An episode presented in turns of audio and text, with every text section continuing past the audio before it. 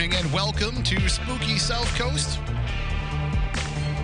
Tim Weisberg here, along with psychic medium Stephanie Burke. Matt Moniz, science advisor, not here tonight. He's out in, I don't know, what's it, Western Massachusetts, Central, I don't know what, uh, far land. Western Massachusetts. He's out there at, uh, you know, where the UFO park is, the Yep. UFO Monument Park. He's out there with our friend Tom Reed.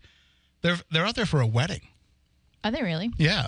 But they also have the launch of the UFO Monument Park beer. So Tom told me about this a while back. He actually invited me to go out to this uh, wedding too, but I, I, you know, had other things going on, so I couldn't make it. Is it his wedding? No, I, I think he is officiating the wedding. Oh, that's fancy. I think somebody wanted to get married at the park and they asked him to officiate it. So uh, they are going to have, I guess, the launch of this beer. So I was, you know, hoping that since I couldn't make it out, Moniz might bring me one back. Uh, but I don't know. I'm gonna go out on a limb and say that that's very, very doubtful. He might intend to, but it just won't ever It's make not it to make me. it here. No. He, it could actually like just sit in his house for 10 years. you know like- what? It could be like the spooky South Coast banner. How long? Yes, the banner is somewhere in Florida. We have no idea where it is. And then uh, also, many years ago, I think in the year one of the program, maybe year two, there was a DVD that came out, Dan Aykroyd on UFOs. And I got the DVD delivered to me in the mail, and I watched it, and uh, Matt Costa watched it, and then Matt Moniz borrowed it, and we never saw it again Shocker. we so Moniz has this tendency to do this thing where you lend him something and he will lend that thing out to other people. I have heard this, Not a very good thing to do when somebody lends you something. but you want to know what's funny? What's that? The irony of this entire situation is I'm pretty sure he lent me a book probably about 10 years ago, and I still have it in my possession. so I, So you are a Moniz. I have Monized Moniz. Moniz is a verb just as much as it is a proper noun. Uh, so the you know the Dan Aykroyd on UFOs DVD. It might just make an, an appearance, a reappearance someday. Now that I put it out there into the universe. You might. yeah, AKA somebody's going to tell him that I said it. Probably. He might even be listening. He might be like, that DVD's been sitting on my counter for 15 years with a note, bring this back to Tim, and I've just forgotten to do it. No, probably not. What's funny is that everything that's in that DVD will now be outdated because, you know, they're going to make the big reveal at the end of this month about everything that we know about UFOs, apparently. So, Supposedly. Allegedly. speaking speaking of UFOs, Must we? well, I was abducted by aliens last night. What? I think I might have been. What? I mean, I'm strongly leaning toward Okay, listen. I might have been abducted by aliens Stop last right night. Stop right there. You and I have been best friends for 10 years more at this point. I come in here at 10 o'clock on a Saturday night to meet you to do this show. And you are just now telling me publicly that you think you've been abducted by aliens. And you have not told me previous, and you have dragged me here in your presence, which means I am now exposed to potentially being abducted. So too. let me let me tell you what happened.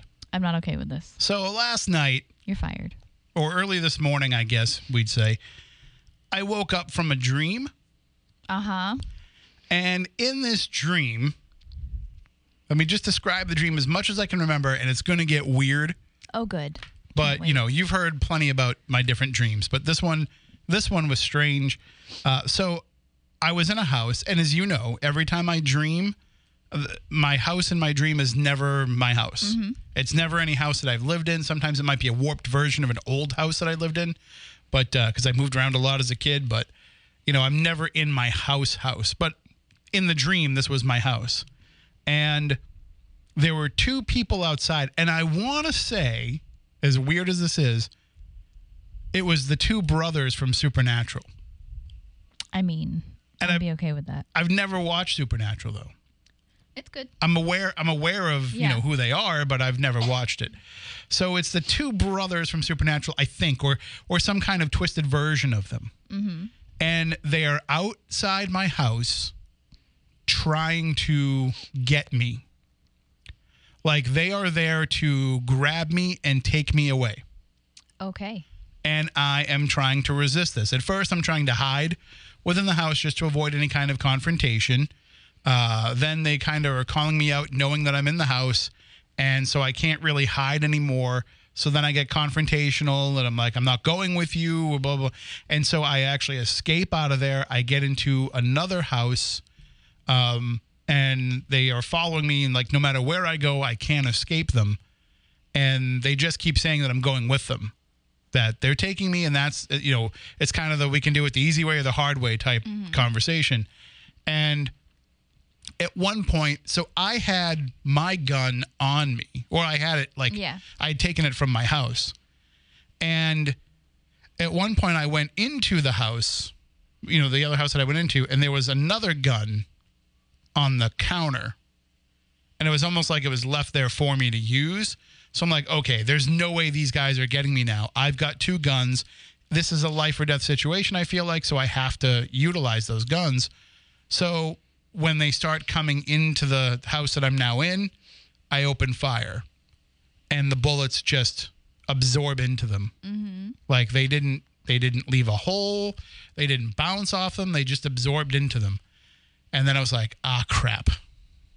And all I know from that point on is that like I kind of just remember them grabbing me and that's it. That's not freaky. That's not okay. that is not okay.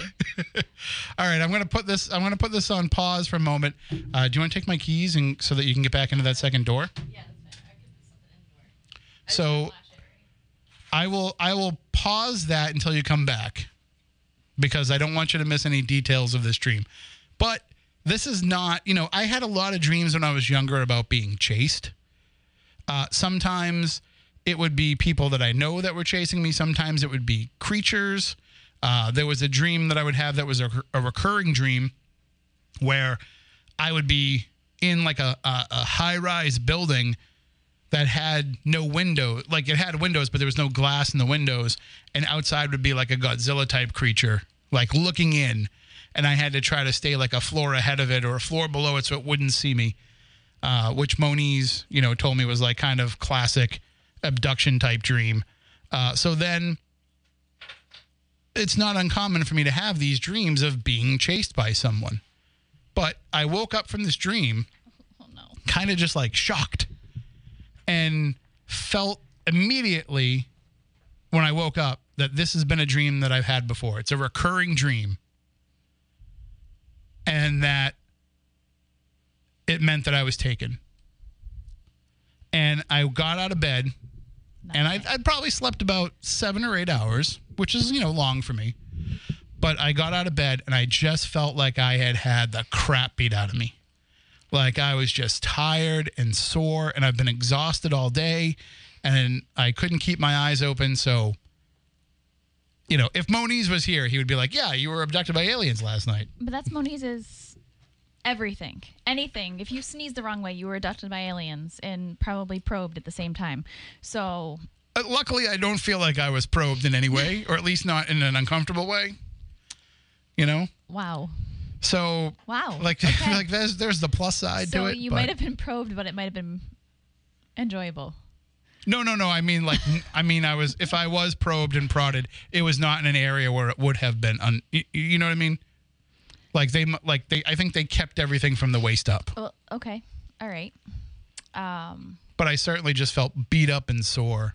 And then I'm I'm being partially facetious. Like I don't think that I was abducted by aliens, but uh huh.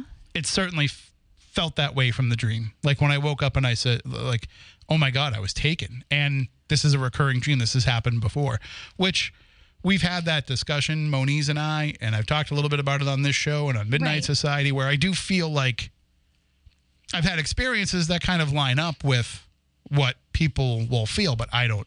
I don't honestly think that I was ever taken anywhere.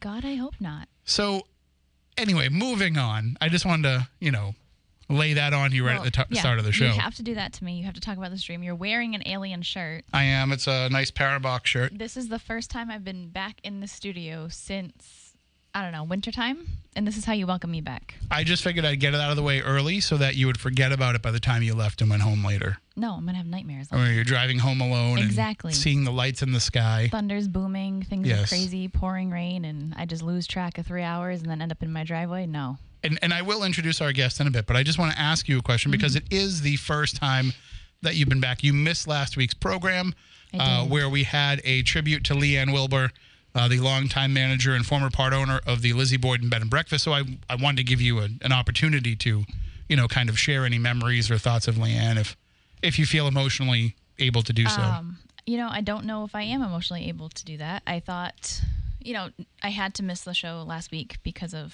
um, you know, family circumstances. But uh, I kind of thought, in a way, I was I was able to get out of having to publicly speak about that because it's not an easy thing to do. Um, but you know, I did post on my my Facebook page as best as I could, and I had a tar- hard time doing that. Um, I think you know the night we had found out, I went back and forth hour two hours three hours like what do i write? How do you how do you put something into words when you unexpectedly lose someone? It's Right. hard enough when you expect it. So um i mean i have so many memories of being there. And it's it's one thing you know not to interrupt you but it's one thing when you are losing someone and it's family and maybe you wanted to put on social media you know we experienced this loss but people don't really ask you to Right. dig too much into it. But when it's somebody related to the paranormal world it's like a tribute is expected. Correct. And you know i'm glad that you were able to put something together and i'm sad that i did have to miss it but um you know leanne wasn't just somebody that we did business with. She wasn't someone that we just rented a house from to do an event. Um actually i met leanne before i met you. I was 19 years old when i met leanne. And uh, i actually met her on uh, my first night on a ride along with the Fall River Police Department when I was a criminal justice major in college. And we knocked on the door and she opened it. We went in and she was already friends with the police that I was with. Um, but that's how I kind of got to know her. And throughout the years, it was, you know, back and forth at the house. And, you know, then we started to do events there. You know, you did events, I attended, then we did events together. And it was, you know, and it, I thought about it almost 20 years of knowing her. Yeah. And, you know, just coming to to know her and to love her as a person, not just the owner of Lizzie Borden's. Um, I know I told you about the time that Max went missing. Mhm. He was gone for a while yeah uh, months and uh, she had called and said, you know, could you come by and see if you could find out what happened to him? And I did tell her, you know, he's going to come home before I get there, but I can't make it there till Tuesday. And he came home the day before. But I was able to go and visit and, and hang out. And, you know, I loved little things. Um, my, some of my favorite memories with her was little things like that, like just being able to go and visit or, you know, if something spooky happened in the middle of the night, she'd call all of us and we'd go and we explore it. One of my favorite memories was when we were, I can't remember why we were there. We were standing out in the driveway and we had locked up for the night and all of a sudden the lights started popping on. Mhm. And we'd go in, we'd shut them off, we come back out and they pop on again. and that we when you think about all the times that you spent there you know and it, it was yeah you'd go there for paranormal reasons but there were Right. times that you went there just to hang out with hang out Leanne with her. where you know you we I know that there were times that I'd been passing through and uh, you know maybe I had some extra food some extra pizza Right. just stop in see if anybody wanted any uh, there's been more than a few times that I popped in just to use the restroom because it's either there or McDonald's Right. and we were actually outside of it Yes. last week, and I ended up having to go to McDonald's because I can't just go into the house anymore and use the restroom. So And as we're pulling into McDonald's, I go, hey, Tim. He's like, what? I'm like, people got killed here.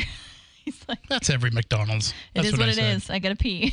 After what? It was like an eight hour drive that we had taken. Yeah, which you know We, we still can't talk about. But in a totally unrelated note, Uh-huh. I got all of the Amityville sequel books uh, in the mail this week. I saw that you posted about those. Yeah, I had always thought about buying them, but I'd heard that they were kind of garbage. You did say that too. So I was like, you read? well, I started. The, I started the second one. I'm about Did a you? quarter of the way through, uh, and it just reads like a like a horror novel from the late 70s, early 80s. Yeah. Uh, and I, and of course, none of it's really true, but it's still you know going to be fun to read. So something to sit on the porch with a beer and There you go. you know read over the summer. Well, again, if you missed our tribute to Leanne Wilbur last week, uh, you can check it out. It's on all of the podcast platforms, and we put it up on YouTube as well, so you can listen to it there. And Were you able to talk about my favorite memory of her? Which one? The uh the catfish. No, I we didn't talk about You that. didn't talk about that? no, I don't. I don't think we did. But okay, let's let's let's bring in Aaron Cadieux, who is our our guest co-host tonight. Hello. I'm early, so I, I didn't think I'd get here this early. That's so, totally yeah. fine. That's No, okay. you totally scared fine. me. Uh, yeah, it was perfect timing. It was right when I got to the part of the dream where I was abducted by aliens, and You know what's And even weirder? The last time I saw Aaron was at a UFO conference. that is true. That's that's correct. Yeah, That's that was that's uh, horrible. that was in April of 19. 19 because Yeah. it was the night before the uh, the cooling towers were blown up. That but is in true. That's Somerset. right, because you were setting up for that. By the way, I think I own that conference now. I think you do too, and I'm not sure why. Yeah, at the end, at the end of the conference, the organizer, who was a wonderful lady, uh, she gave me. Remember the big, big screen that they had there? She gave that to me. So she's like, "You can have that if you want it." And I was like, "Okay." So I'm shoving this giant projection screen in the back of my Mazda, and uh, and then she said, uh, "And you can have the conference." I was like, "What do you mean?" She goes, "Yeah, I'm not going to do this again. So if you want to put it on, and you know, you can just have the name." And I was like, "Well, you just barely avoided getting sued by the people that created the X Files, so I think I'm good." Yeah. But you got a movie screen now. You Yes, can I do do have movies the in your screen. yard. Or, Absolutely, yeah. I mean, that was great. A great bonus to uh, to a wonderful weekend. I mean, she was uh, she was an awesome host. I mean, it was a great uh, great fun. event. But uh, you know, not a lot of attendees. I think if she had kept with it and done it for a couple of years, it would have grown. But uh, yeah, but that was the last And time on- that we were all hanging out together. On the way home, my brakes went out. Mm-hmm. Yeah, but it's, it was That a was weird horrible. it was a weird weekend. Thank God I wasn't driving my car. I mean, I stayed in a hotel that night in Somerset because I knew that there was going to be a ton of people going down and watch those cooling towers come down. And I have two young kids, and I was like, Yep. if we try to get them out the door and in Somerset by 8 a.m., we'll never make it. So you- so I said, we're staying in the Riverview Suites. You got the right jump. here, and it's not the greatest hotel, but Are those like the It ones was that you okay. drive by on the by the way, tonight's edition of Spooky South Coast brought to you by the Riverview Hotel. hey, I, I tell it how it is. You know what I mean? That's why we have you here. Uh, we're, we're, we're, gonna- we're, it's what we're going to be talking about tonight. But um, as you know, since since you're you're here, and as we're going to share this story, we'll get kind of your take on this. This might be the first time you've ever heard it. I don't know if we've told you the story already. we haven't really talked about it publicly. Uh, we might have a little bit. Um, but years ago, I got a phone call from Leanne, and she would call with, you know, all the different crazy things that had happened. You know, uh, this show said they're going to come and film. This show said they're going to come and film. And she would usually call me and be like, What do you know about these people? So she called me one day and she asked me what I know about. I forget if she brought up Carla first I think so. or the potential buyer first. I think it was Carla first. Yeah, because she didn't know who the buyer was at first. Correct. Mystery buyer. She called me up and asked me if I knew Carla Barron. Uh, and I said, yeah, I do know her, you know, a little bit. I don't know her personally, but she was a medium, psychic, medium, whatever. I don't know what she terms herself. But she was on a show called Haunting Evidence. And we've had Patrick Burns on the show before, who was her co host on that show. And that was the show in the very early days of paranormal TV where they were trying to solve cold cases with a psychic and a paranormal investigator. And it really, it, it had a lot of, uh, it had a good following, but then it lost a lot of people when it tried to take on the Natalee Holloway case, which was still very fresh at the time. And I guess like Carla came up with a bunch of stuff that was just not true. So that really didn't help their cause. But so Leanne was asking me what I knew about her, and I was like, yeah, you know, just just from that show, and you know, we've had a few interactions on social media and stuff. I might have interviewed her at one point on the show. I don't remember. And so she said, okay, she is reaching out to me because she knows somebody that wants to buy the house, Lizzie Borden Bed and Breakfast, and this was, you know, 2016, 17. It was a while ago, and she said, uh, you know, I'm not, it's, the house isn't really up for sale, but we'll listen to any offer. And if somebody's going to come and wow me and offer, you know, $10 million, we're going to take that deal. So the process goes on. And eventually, Carla tells her who this mystery buyer is because she has to set up a, a, a Skype call between the two of them. And the mystery buyer, supposedly, is uh, Game of Thrones star and uh, Aquaman, Aquaman. himself, Jason Momoa. Oh God, my my wife would be thrilled. Well, so would most people, you would I think. was. I was. Like we're basically told, like, hey guys, I want you to come be at the house and take Jason Momoa on a paranormal investigation of the house so he can see what it's all about. And we're like, absolutely. Like whenever he comes, you know, we'll do it. I mean, I don't care. I don't. I'm not a fan of the guy. I mean, I I, I think he's a cool guy. Like, but uh, you know, like I'm not starstruck by him or anything. Um, Stephanie a little bit different. Uh, but well, I don't think I, I any. I don't think I've met any women that know who he is that are not like Google over that guy. yeah, He's a good looking dude. Oh, he is. He's a good looking and, dude. and he's a funny guy. Like I've seen him host SNL, and like he just seems like a really nice guy on He social media. He is a media. very nice guy, and He- he's super, super connected to his Hawaiian roots. He and he did something nice for that local kid. Yep. Uh, even though the photographer that set it all up turns out to be a jerk. That's for Christina who's listening. I think I'm more attracted to Khal Drogo than I am The character yeah, than- than, than- Jason Momoa, So, if I had to pick. Um, well, but I mean, is it really that different? yes, so yeah, because like Jason Momoa, the way he dresses, I'm just not sure about. Doesn't do it for me. Um, but it quickly turned into, hey, something's got- off. It got weird fast. It got very weird fast. And then it turned into like I would literally spend almost every day on the phone with Leanne trying to figure out like what was going on. I was calling like agents that I knew from different shows to like, do you know? Like, can I get in touch she with she set up the Skype with him, uh, you know, because like that was like the next step of trying to find out how serious he was about buying the house. She set up the Skype with him, but he couldn't turn on the camera for his Skype because he had broken his phone, and so the camera didn't work on his phone for the Skype.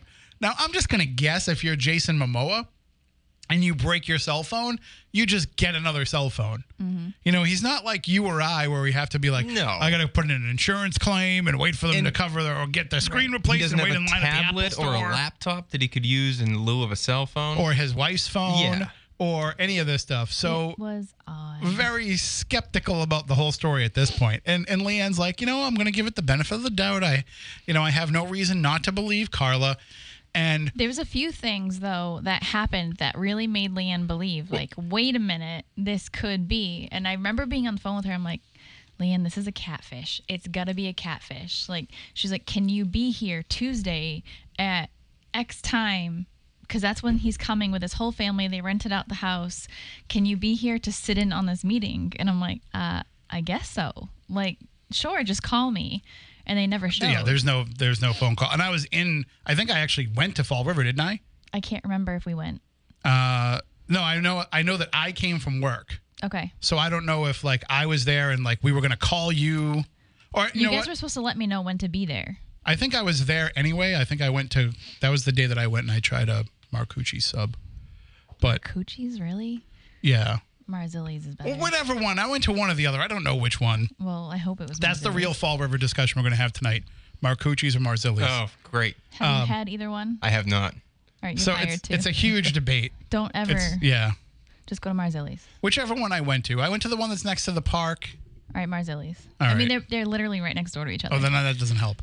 So Wait, what, what are they serving there? Ital- Italian subs. Okay. Well, they have you know all different kinds of stuff, but like they used to be in business together, and then they separated. people fight over which one has the better Italian sub. One has the better meats, one has the better bread, blah blah blah. Anyway, so They're literally this long. the call doesn't come through, and they're like 10 five bucks. bucks. Oh, is it? I, so. I thought it was cheaper than that. So the call never comes. You know, he's never showing up there, uh, and it gets progressively weirder. Carla starts calling Leanne in the middle of the night and bitching her out, saying, "You know, stop talking to him." because apparently at one in one of the phone call, one of the Skype calls where he couldn't turn on his camera, um, he made a joke about something like pornographic, and Leanne, who had a very twisted sense of humor, uh, responded in kind. And apparently, Carla found out about that and flipped out on Leanne. Now, why would you flip out on Leanne? Oh, well, you know, not a good business move. Well, well, you know, what is it that? No, no, no. It's because Carla and Jason were in love and Leanne was trying to break them up. Now, just let's put a pause on this for a moment. Jason Momoa is married to Lisa, Bonet, Bonet. And they are very much in love. Like They've been together forever. you would just have to look on his social media like he worships her. So i don't know where this comes from. Uh, and it gets progressively weirder as time goes on. She's really calling leanne and and telling her like the whole deal's off because leanne's trying to be inappropriate with jason and you know as this goes on and leanne realizes it's a catfish naturally she's going to screw with him back harder than he's trying to screw with her because that's just how she is. And so it's all getting back to Carla. Carla's getting all worked up about it. And it got to social media. And people were calling Carla out on being the one that got catfished. And then she shared sh- that her and Jason were actually married Yep. in a special ceremony.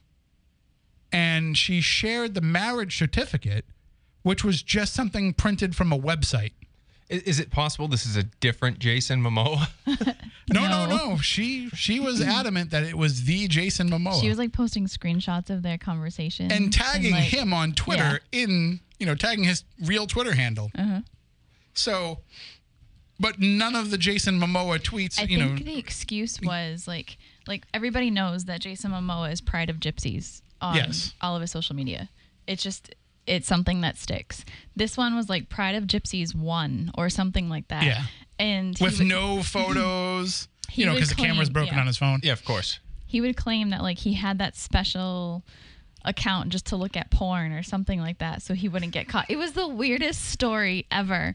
And we would just sit around with Leanne and laugh about it after a while. Like, what is wrong with this woman? And she was so angry Very bizarre. And then, it, you know, as it goes to social media, I chime in and you get blocked. and I end up getting blocked. So, I thought Carla was going to get on a plane and come after you. I mean, You made her mad. All I'm trying to do is save her from any further embarrassment.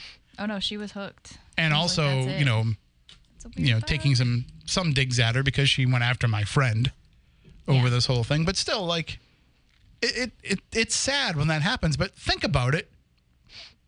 What are the chances that Jason Momoa not only is talking to you on social media and then on Skype, you know, having these long conversations with her on Skype, but it didn't sound like him because he doesn't sound like that in real life. That was the excuse. Like he puts on a voice when he's in public. Uh, he put on a voice to play Khal Drogo, but, But you, you even see him his on like r- Letterman. uh, That's it, that's him putting on a Okay. voice, trying to sound like the way he looks. Yeah. You know, his real voice was a little bit more like high pitched and yeah. So, but just what are the chances that a he's connecting with you in the first place, but then you know that he's married, and like to take it to that level of like now we're internet married because we have this certificate from a It website. like, like Universal Life Church or something. It was Hey, like, don't knock weird. that now because I'm a reverend in that. That's how I don't pay taxes. No, I'm just kidding. I pay taxes. Um, but the the funny part about this all is like she must have thought that she's so famous that the real Jason Momoa knew who she was. Yep. Like that's the part that blows my mind. She's still on Twitter. Let's look her up. You can look her up. I can't. No, you're still blocked. But that's that's what's really weird about it all is that you thought like you were that famous that Jason Momoa would reach out to you and say, "I want you to help me buy the Lizzie Borden house." So, but like, what? Yeah, you would think he would just contact the sellers directly. Right. Yeah. if hi, this is Jason Momoa calling, uh, I think that that works. I don't think you need to have, you know, hi, this is Carla Barron calling on behalf of Jason Momoa. So anyway, uh, you know, she's probably going to sue us now for yeah. for probably. laying this all out, but whatever, it's true. We basically just talked about her social media feed and Yeah. the accuracy of that all. Uh, Yeah, and uh, and and if you are that much of a public figure, it's really hard to prove slander. So, good luck with that. Um, All right. Well, shifting gears from Fall River, Yep. uh, from one Fall River story to another. The reason that we have Aaron with us tonight is because, first of all, uh, you know, he is a documentary filmmaker. You know him from the Bridgewater Triangle documentary. Now on YouTube, it has exploded on YouTube. I can't believe It did explode on YouTube, but then all I think YouTube can just dial down how much they're recommending it to other people. I mean, we, at one point we were doing like fifty thousand views a day at its peak, and now we'll get like fifteen hundred a day. it's still pretty good. I, I it, it's good, but I just it's it show they must be able to just be like, eh, we're gonna push this for a little while as a recommended video, and then just shut it the still faucet it off. still shows up in my recommendations every time I go into my account. well, that's that's good to know. Which But I mean, it's doing okay, but They obviously it don't know slowed on- down dramatically. So, but still, I mean, to have uh, last time I looked, it had almost three hundred thousand total views. It's at like 308 now, something That's- like that. So when you look at the response that you've got from it, uh, you know, a lot of comments in there. Uh, of course, most people think that it's uh, a different Bridgewater. Yeah, a a lot lot, of of these folks from the UK are kind of pissed off, I guess. like that's not the Bridgewater that I thought that it was. But it seems like there is a lot of positive response, not only to the documentary, but to the fact that you know these people find out they've been watching Bridgewater Triangle videos all over social media, whether it be YouTube or TikTok or whatever, and then they find out, wait a minute, this documentary came out before all of that. I mean, it, it, it is kind of showing them that this is kind of the OG of Bridgewater Triangle stuff. Yeah, I mean, I, I guess if you want to, it's you want a 90 minute crash course in the Bridgewater Triangle, it's a good place to start. I would, I would think. It's it's really funny. People know Chris Pittman now from Ancient Aliens because he's on like a bunch of episodes of that, but nobody realizes like he's the guy that kind of resurrected this. Yeah, absolutely. Yeah, his article was the the how I came across the whole concept of the Bridgewater Triangle. And him and Chris Balzano, Chris Balzano had the the section on his site talking about it, and then you know you go back and you find out they worked at the same sandwich shop, and like it's just all a weird nexus of things. A lot, a lot of people complaining about the commercials. Uh, you know, YouTube runs commercials. Totally your so fault. if if I had thought about it, I would have put a graphic at the beginning that said this is also available on Amazon Prime with no commercials and is free if you have Amazon Prime. but I thought then I was like, yeah, YouTube. I don't know how if they, anybody actually watches it, and that would be a reason for them not to push it. But who is going to YouTube and watching the Bridgewater Triangle documentary? Is it people that are Bridgewater Triangle documentary fans that are going and finding it on YouTube, or is it YouTube watchers who are They finding give the documentary? they give you those stats, and for a while it was like eighty percent of our viewers on YouTube were getting it as a recommended video. So somebody would go on YouTube and watch some other paranormal thing, and then it would come up at the end and say, "You might like this," and then show our film. so then what you're telling me is there people that already watched YouTube that should have known that YouTube puts commercials That's and true. videos. That's true. But you know, I, you know, we could essentially demonetize it, and it would shut the commercials off. Although YouTube can still run ads on videos that are not monetized. Sure. because that's what they do. Yeah, so they it would make- have ads either way. Um, because it's a 90 minute feature. They're not going to show it ad free. what videos are they watching that people aren't putting ads in? I don't know. You know? People And- like to complain. Like you know? one minute videos that don't matter. I'm sorry, there's ads on your free video on YouTube, which you don't pay for. right. but if you do pay for it, it's ad free, right? That's true. YouTube Premium ad free. Yep. You could do that. You could watch it on Amazon Prime, as you said. You could buy the DVD. There's a lot of different ways to not have to deal with the commercials. I watched it on Amazon Prime. I have watched it on all different platforms. I mean, I watched it originally in person, but I just watched it again. What last week when I messaged you guys? and I just don't I just don't get the complaints. Just Yeah. like you said, people just want to complain about something. That's the internet. And if that's the best thing they have to complain about is that there's commercials in it, it's like, "Oh, I was really enjoying this and then it was interrupted by a commercial." Like that's kind of a compliment too at the same time. Although I do have to say, watching it after very many years of it premiering, I think that you need a part two. I don't know. I don't know if that'll happen or I don't think that's ever going to happen. I, I don't know if it would be a a feature or if it would be like a web series or something. I think that you know, just I don't know. I, I haven't really thought much about it. I've been working on this endless project now for six years. So uh, when that's finally over, and it looks like it'll be over soon, I won't give a hard date, but uh, maybe we'll think about something else. Well, let's get an update from you on the highway murders as much as you want to update things. Uh, it really is. A watched pot never boils, Tim. It really is getting close though. It is. end. It is getting close. We COVID set us back.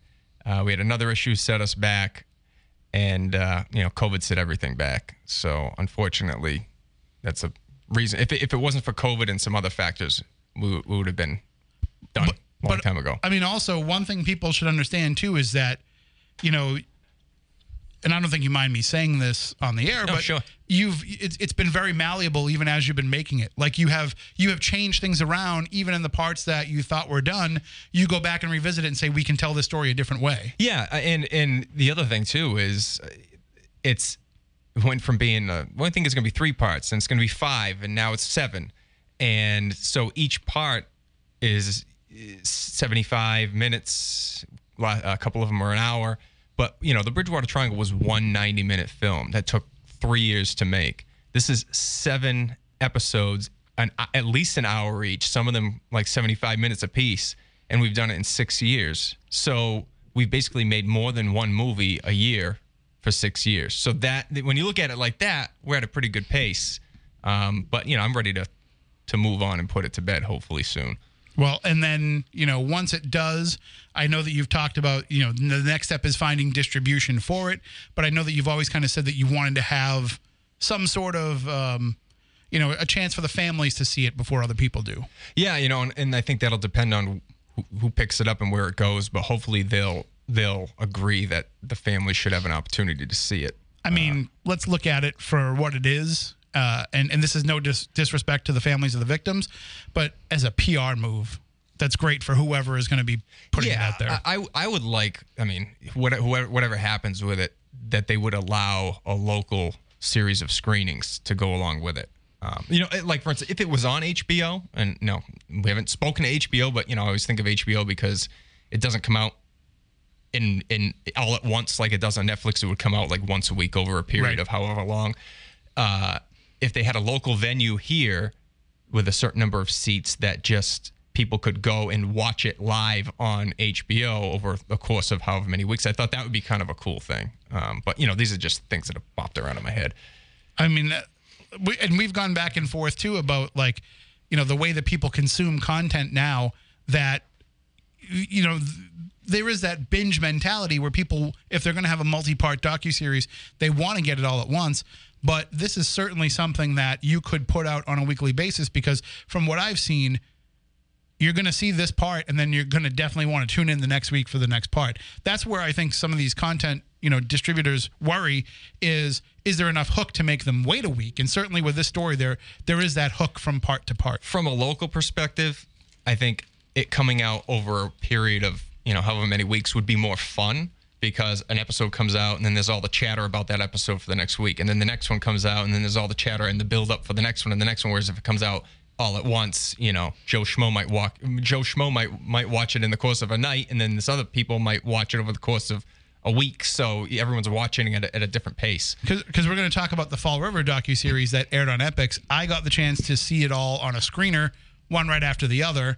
Uh, and everybody else saw it. I guess they ran they ran three weeks because they put the last two on together in the in the Yeah. final week which that's not a good sign what that basically means that they probably weren't getting the ratings that they were getting and they're like let's just burn it off um, but still i mean it was a I just think that's because Epix doesn't have enough of a reach. I mean, they, Well, they- certainly not. They're running, you know, before the episodes, they'd run like promos for other stuff that they're doing, and they have like this, this ancient Rome thing that they're doing that looks pretty pretty good. Right. So they're, Godfather tr- of they're like is like a- trying to be like an original content. It's just nobody knows what Epix is. I didn't, I'd never heard of it until this this whole thing. I only knew what it was because when I had um, Verizon cable, I was paying for every channel. And so I see this channel show up called Epix, and I was like, well, why aren't I getting this? Because I, I'm paying for every channel. And so I called and they explained to me that like it's an it's a new thing and an add-on and it's it's more and at that time there was no original content. They were just running movies and their gimmick was that they ran it the same time every day because they really wanted you to go and watch it online. Like so the network was kind of just a like a um a pacification of people that are still stuck in that, you know, with the cord mindset, but they really wanted to be a cord cutting option. Uh, but then they've come through with all of this new original programming, and so they've realized like it's beneficial to be on the carriers, you know, in that regard.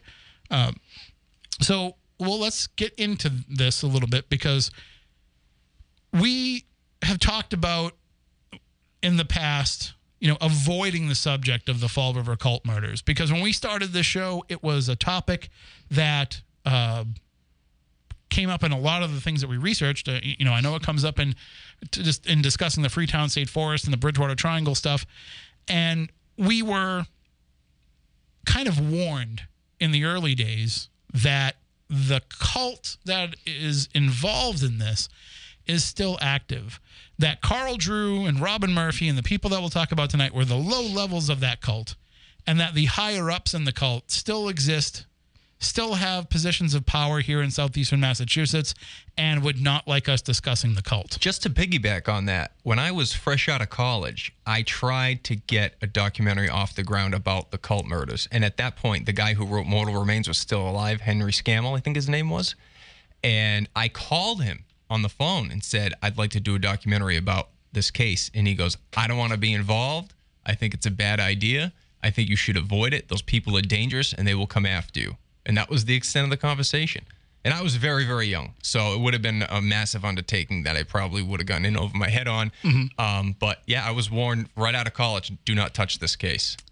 On that note, I think I have to go to bed. Well, I was gonna concerned. go. I was concerned because when I started doing this show, I had a two year old. So for me, it was like, okay, I've got a family that I have to worry about. So, you know, Moniz was all about it. He's like, let's talk about it. Matt Costa was like, I don't care. I don't believe in any of this stuff anyway. And for me, it was like, well, do I? And it was something that I went back and forth on quite a bit. And then there was the night that I went home after the show and I saw these shadowy figures down the street kind of walking around like hiding behind trees and bushes and i wasn't thinking anything paranormal at the time uh, but i was like we had just kind of danced around the topic of the cult on the air. So i was like well is there something to this? Is this really true?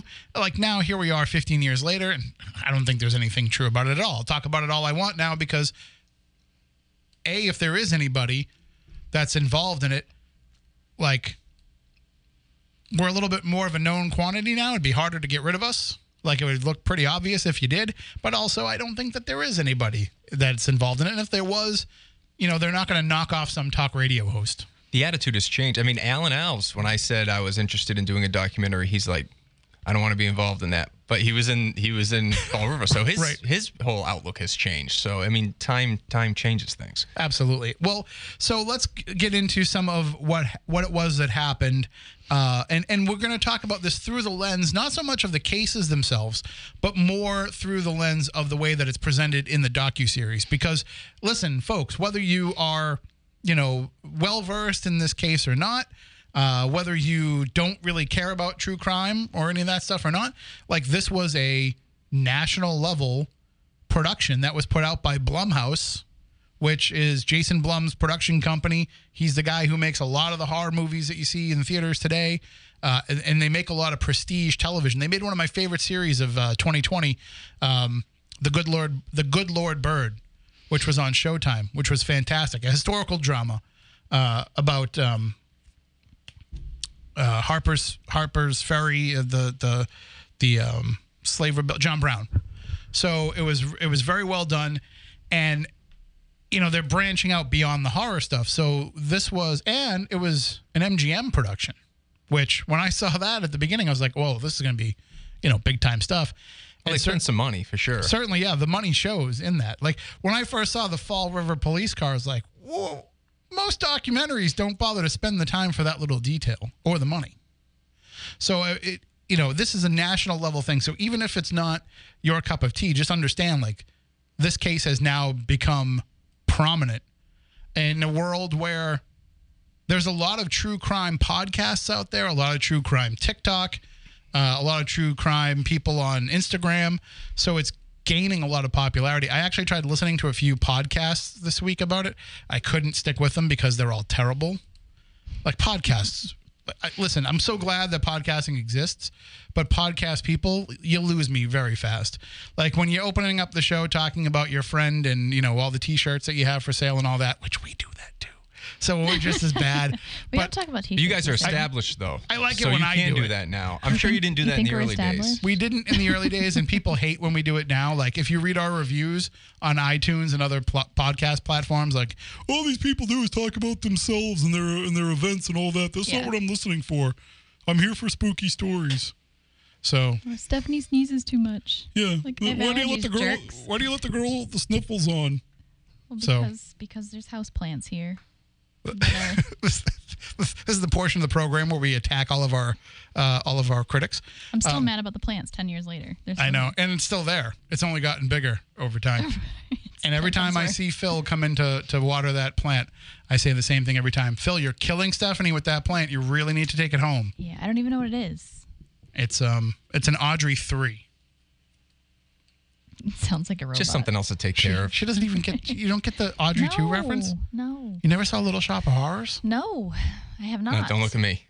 Never Thank seen God. it. Wow. Thank God. Wow. Where am I? He always makes fun of me for not seeing any type of movie that he's seen or a weird YouTube video. We had a we had a, a solid 16 hours in the car together last week. She wouldn't. She wouldn't watch Stone Cold E.T. Please tell me you haven't. I haven't seen Stone Cold E.T. is one of the You best can still YouTube sit on the videos in side. the world. It's it's it's a guy in a. Is it as good as the grape stomp lady? Oh, it's better. Oh, This is a it's a guy in an ET mask that pulls up to a White Castle, orders burgers, talking in a Stone Cold Steve Austin accent, and it's just hilarious. Anyway, And he quoted it the entire 16 hours. well, because there was a White Castle. just the two of you? Yeah. Wow. yeah, it was not. It was um, it was not Stephanie's favorite trip ever. That's a long time in the car. It, it was. We just did that. It was it was a three and a half hour ride, but it was just with traffic. Ah. it took Traffic was horrendous. because we were coming from Long Island, from a small town in Long Island. That Yeah, we can't, Long we can't can name. be tough. We can't tell people what small town we were in in Rhode Island. This little ville that we were in. We can't say it because we've been told that we have to wait. We signed non-disclosure agreements. So, you know, we're trying to keep things amicable, so we're not going to say anything. I said nothing. I'm sorry, am I dropping things all around here? Uh, we're, we're up against the break here. So when we come back on the other side, we'll dive in a little bit deeper. Uh, it, I mean, what are they going to do? Edit us out now? Come on.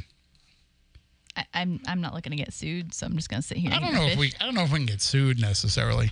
Although I um, don't know. I asked you if you read the contract before I signed it because I was too tired to read. They haven't sent the checks yet, so maybe we should not Would- not say anything yet. Uh-huh. So, um, but uh, anyway, um, we'll be able to talk more about that freely in October, and share all the social media photos and videos that we took and photos everything. and videos and experiments and And, and, uh, random car ride photos and And the menu from a seafood restaurant that used to be a bar. Mm-hmm. I saved the menu and the receipt. oh my god, did I show you the video of Are you, you talking with out? your mouth full I on the am. radio? All right, I'm gonna have to pot you down. No, you won't. I haven't been here since winter. You gotta give me a break. You're breaking. Isn't that like a radio sin? it is. It Being is. on the air. Yeah. And right now the engineer is listening saying, What are you eating in the studio? It's just candy, Frank. It's just Um, candy. I have the video of you walking out of that restaurant. With that look on my face? I had that look on my face. Absolutely. Well. I- anyway, you're going to have to wait four months to find out. Uh, but you won't have to wait four months to start talking about the Fall River docu-series. If you have seen it or, or if you are familiar with the cases and you want to chime in, we'll take your phone calls in the next hour. 508-996-0500. You can call in and share whatever's on your mind. Uh, you can also tweet us on well, on Twitter. You can tweet us using the hashtag Spooky Live, but we're also at Spooky SC. And uh, I want to thank everybody for hanging out on social media tonight, checking out the show. I know things are a little bit different, not running the YouTube cameras. Uh, I have been talking with the engineer. We think we might be able to get it up and running maybe by next week. Uh, there's some adjustments that he wants to try to make, but it's a it's a software issue where the software is not working with the platform update. So hopefully we can get that going. All right, back with more in just a bit.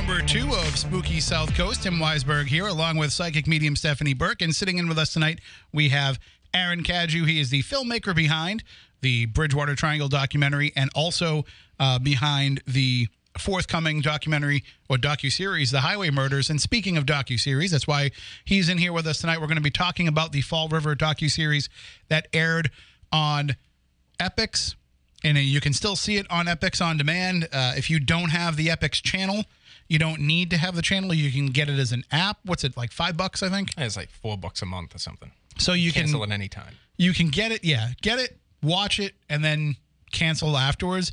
And it's probably the same price as it would cost you to rent an on-demand movie. So not a bad deal. Uh, there might be some other programming on there that you want to see. So i mean i'm sure Epix doesn't want me telling people subscribe watch it and then cancel like that's the last time we sent you a screen of The Weisberg. bird cage is on there. That's a very funny movie.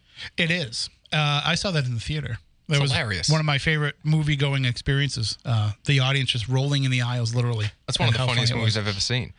and the you know it's it's also a great channel for true crime stuff. They had a, a docu series on Manson last summer that was pretty interesting because it it, it took it, it was it demystified Charles Manson. It took away a lot of the mythology that had been built up around him and basically said, here's this drug addict hippie guy that just got a bunch of other drug addict hippies to believe the crap that he was spewing and then portrayed himself as a crazy guy to get attention over the years.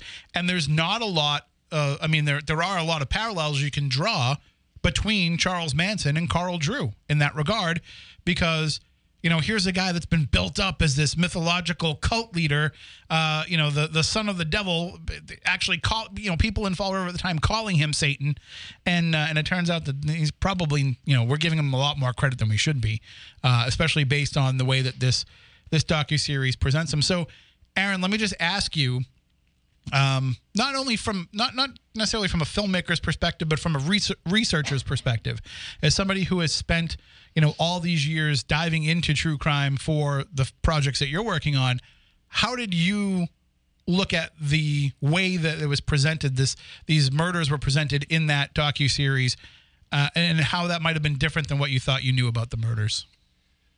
I didn't, yeah, I didn't know nearly as much about that case as I should have. I mean, we gave a brief five minute synopsis of the case in the Bridgewater Triangle Freetown State Forest section of that documentary. So, but I wish I had known more. And I walked away from it saying, so you have three murders. This is the, this is going to be the, the dead horse that I beat all night. Law enforcement and uh, investigators were convinced that these three murders that took place over what, three months, four months, maybe? There was one in uh, October, one in November, one October, in February. November, yep, February, yep. So yeah, a few months. They have three murders which they're absolutely convinced are connected, but somehow Andre Maltese gets convicted in the second one, and Carl Drew gets convicted in the third, and there's absolutely no evidence to suggest that Carl Drew and Andre Maltese spent any time together at all. That is the thing I cannot wrap my head around with this. So one of those two guys is innocent. Has to be. The only common denominator in all three of those murders is Robin Murphy. And so let's let's kind of break it all down. We'll give people a little bit of a thumbnail sketch if they are not familiar with the murders. So the first murder is committed on October 13th, 1979.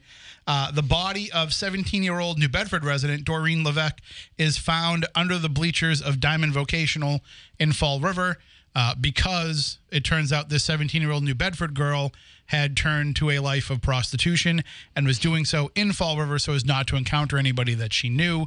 And she ends up being murdered and her body found under those bleachers.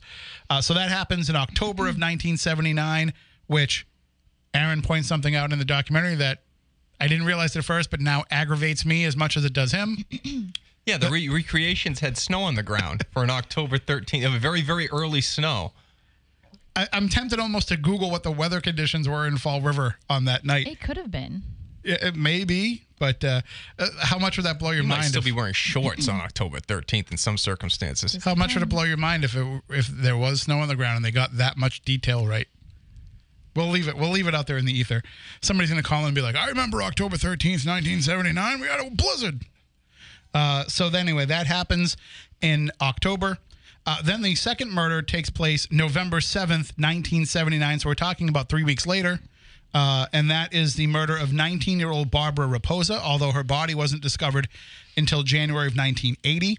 And that was the murder that Andre Maltese was uh, convicted of. And then the third murder happens in February of 1980 when 20 year old Karen Marsden is killed. Uh, and then portions of her skull were discovered in April of 1980. Uh, the rest of her body never recovered.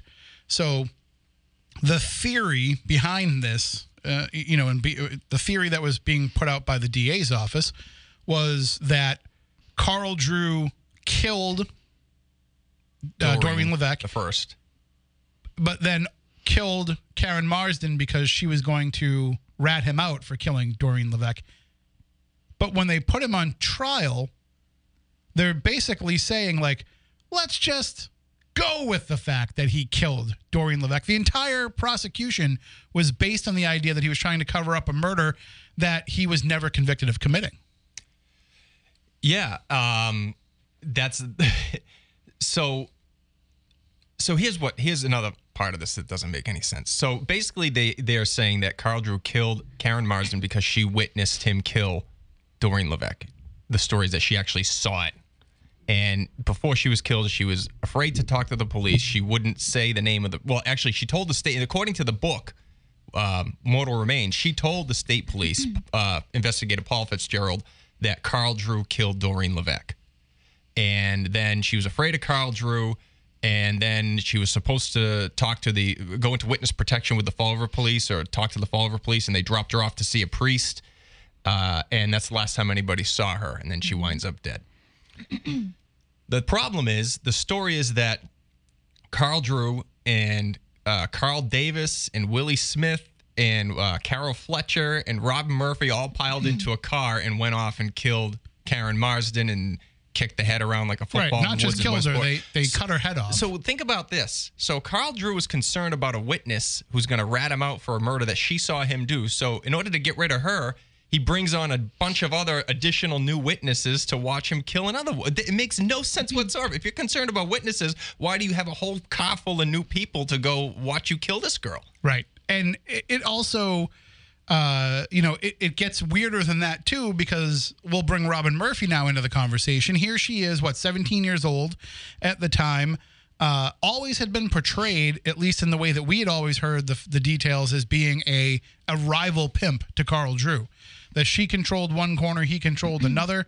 Uh, the docu series kind of says, you know, that might not necessarily been exactly the way that it was, um, but you know, here she is, you know, this mastermind of this prostitution ring, uh, and she's involved. You know, Carl Drew sucks her into all of this against her will, and now she has to take part in this, and it's kind of.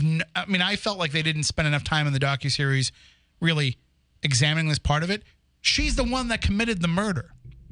And has admitted to committing the murder But then recanted that she did. well later on Yeah. sure but she at the time of the trial she's the one that that killed karen marsden and cut her head off at Yeah, carl under- drew's mm. behest but still did it so this is the same thing like a manson situation where yeah you know he didn't pull the trigger he didn't pull out the knife but whatever but he's the one that was behind it all so she gets to plead to a lesser count to second, Second degree, degree. murder uh, in order to turn against him so he's now being charged with the murder of somebody who he didn't actually murder based on the supposition that he murdered somebody else. I don't know how this shaky case, and I'm not defending him in any way, but I don't know how this shaky case even got brought to trial this I- way. And the the real head scratcher is there are so many similarities between the murder of Doreen Levesque and the second murder, Barbara Raposa. They were tied up the same way. The same kind of twine or fishing line was used. Their head was both of their heads were smashed with rocks. It was like these two absolutely brutal murders. So it's like so you have these three that you all you all all the law enforcement is saying these are all connected murders, but Maltese coincidentally acted alone and killed Barbara Raposa independently of the other two, and there were so many similarities between Barbara Raposa's and Doreen Levesque's, but Maltese did. So either Maltese did that as a copycat, or Maltese, mm-hmm. as the documentary suggests, could potentially be responsible for all of them, along with probably Robin Murphy. Or he And- was so stupid he didn't commit all three. Yeah, but uh, but who did the? If he didn't commit all three, Robin Murphy. yeah, Rob. Murphy. See, I, it, it, the equation that I, when I boil it all down, like I just said, either Maltais is innocent or Drew is innocent. They both can't be guilty. It's impossible. Correct. For any rational human being to sit down and look at this case, you have to say one of those two guys didn't do it. I think Maltais was guilty of a lot of really disgusting, creepy things, and the fact that it was just constantly overlooked is disgusting, um, which is just bad police work in itself. I think the the whole documentary was just bad political everything, bad police work all around, and I think the theme that we've lived, Tim and I, for the past week is like the police work of the 1970s was just a joke. Like it was not thorough. It was not. Uh, it was like here's all the hard evidence, but that doesn't matter because we have to get a conviction. So we're just gonna do whatever it takes to get a guy that's gonna take the fall for this, and we can go home at night and not even worry about it because to the public and their perception, we've done our job, and that's exactly how this case came across. So watching that documentary, Maltais is a creep. Absolutely, yeah. He's disgusting. But who does he go back to the entire time? If he's if he's guilty of killing all these women, who does he constantly go back to and never kill? Rob Murphy. Why? I don't know. Well, let's you wonder, right? let, let, let, us kind of set that up a little bit more because I think you know we're not giving people enough of an idea of who Maltais was if they're not familiar. Uh, he was a guy who was um, Or you could just let us keep going and let them watch the documentary. well, he Well, was I- he yeah. was known, you know, he was a guy who was into some things, uh, not exactly an upstanding citizen, but also somebody who had, I would I would say, he's a pedophile. Yeah. I, think, that's, uh, you know a healthy that's- way to put it. and uh, and so he was involved with these women from the time that they were young, especially Robin Murphy. And like what, twelve? yes, 11, yeah. Yeah. so he had knowledge of them. He was working in their circles. It is quite plausible because if you look at some of the other cases in which there are pedophiles involved in the murders of young mm-hmm. women, and I might be talking out of my ass a little bit here with this, but there have been other cases where when they age out of what the guy is into, mm-hmm. the guy will kill them. Mm-hmm. So this could have been one of those type of situations where he could have killed all three of them because for whatever reason. Why not Robin Murphy? He she was the first. But you could argue that it's because he never had the opportunity. No. Or or he had every opportunity. Well, you don't know that. You weren't you weren't in the situations that they were in. No, but according to the documentary, in front of your face, he had every opportunity to kill her. At any point, he was picking her up from school every single day. She was When she was younger though. right? But You wouldn't as have you wouldn't have killed her then. You would have killed her when she's you even know as she was older, she might not have even aged out really to She admitted being in the car with him when she was aged out. if you're still in uh, I don't know, I don't want to go down the pedophilia speculation angle, but um you know, he might not have he might not have been ready for and that. she also admitted that she brought friends to him in order to feed his issue.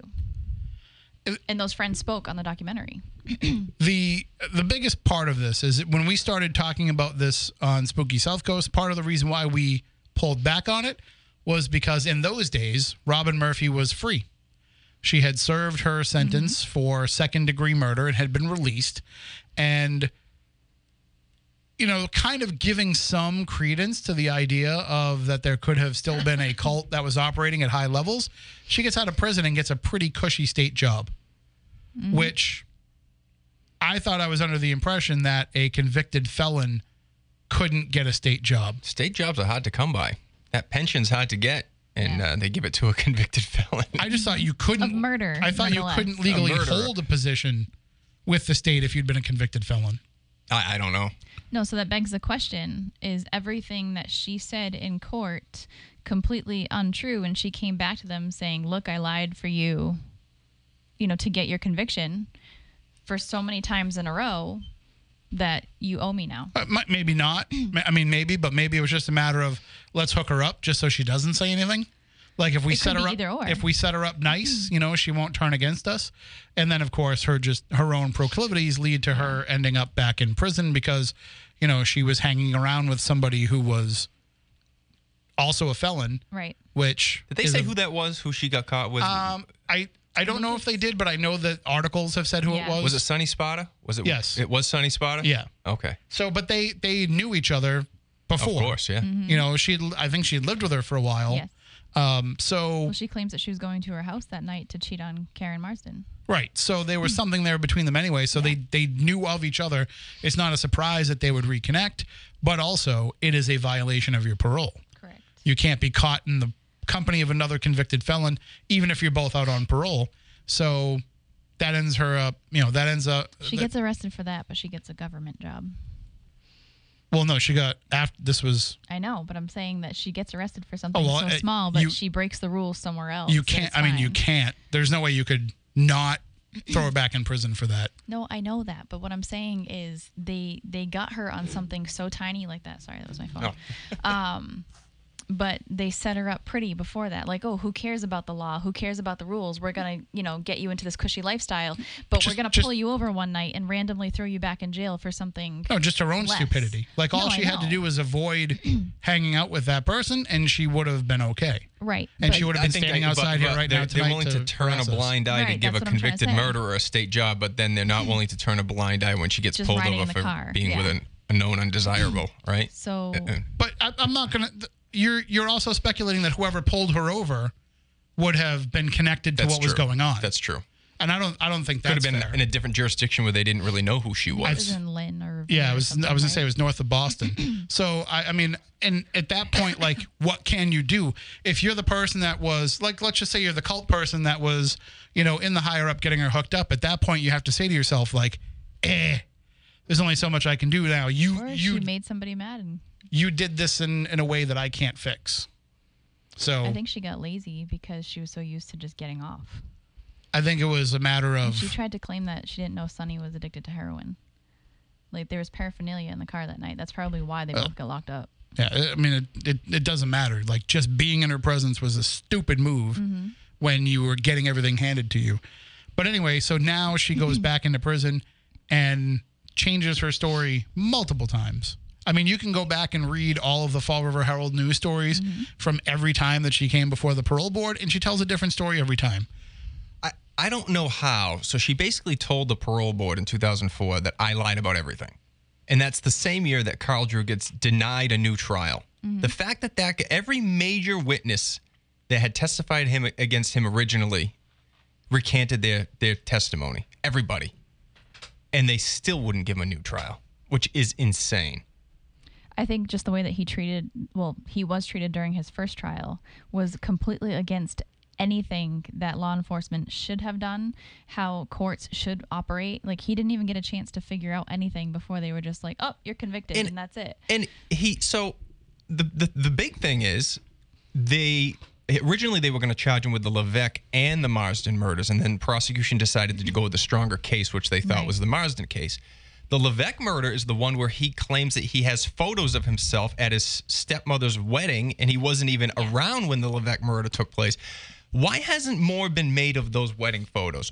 Why hasn't more been done to say when was this wedding, what time was the wedding, and where did the wedding occur? Because that right there exonerates him on the Levesque murder, which mm-hmm. was part of what ended up You convicting him yeah, you, of the Marsden you murder. can't really try him for the for the Marsden murder if you're not making that assumption that he was involved in the Levesque murder because that's your whole that's So your whole if- charge. If if those wedding photos exonerate him on the Levesque murder, so he didn't do the Levesque murder. They got Maltais for the Raposa murder. So why would Drew be involved in the Marsden murder? Under why would he do it? Y- you know, and you said that you know you don't know why there hasn't been more made out of it. I think we know why there wasn't more made out of it at the time because it threw off their entire theory. So to go back to Stephanie's point, you know, and I know you know it's it's easy to kick somebody around when they're not around to defend themselves, but Ron Pina did not really handle this case very well. The I would have liked to have seen. Uh, well, that's yeah. Uh, I would have liked to have seen the filmmakers dig a little bit more on that wedding thing because that's something. There's a paper trail there. There's marriage certificates, where the wedding took place, what time the wedding took place. I think I know why they didn't though, because I think that's the basis of this new trial that they're trying to get put out. So I think th- I think that they probably had to hold back on some of that stuff. I think they were setting At the- themselves up for season two. Well, that's plausible too, but I think that might have been more at the behest of the Innocence Project. But y- y- well, any Joe Schmo can get a marriage certificate. That's all public record. So I mean, somebody just needs to find out who his stepmother was, and I then mean- they can go digging. And I mean, God, we any one can of do us it could right now.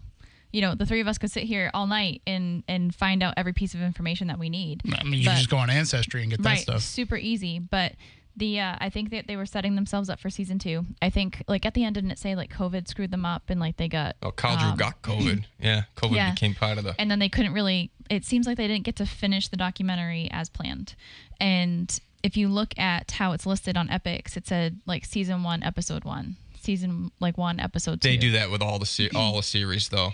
Some do some don't so i was like mm, maybe Well, maybe. maybe there's a chance that they're setting themselves up for season two like they're not done because that last episode was all about um them calling carl drew and saying like look Well- this is a this is a, a thing Unless they get that new trial, there's there is no season two. Right. I mean, that's what you need to have happen. And I don't know how he hasn't gotten a new trial.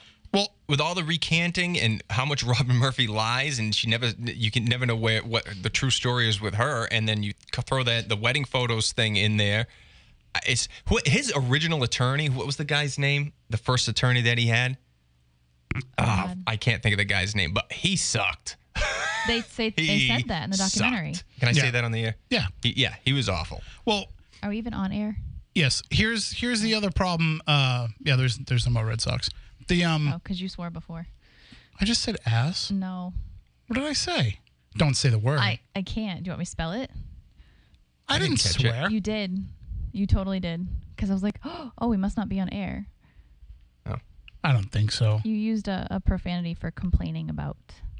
Oh, I said bitching. Yeah. Yeah, that's fine. That's not a swear. Oh, nothing to see here. Uh, okay. All no, these years, I thought I could no, say no, that. that's not a so big deal. Game on. Um, the uh, from from my understanding, and I don't remember if this was coming up in a conversation with you or if somebody else had informed me of this, but all of that stuff that was brought up to to give Carl Drew a new trial is all stuff that's been brought up since for over ten years now. Yeah, So it's not like it's new information, uh, but it's just you know the Innocence Project has recently taken up his his cause.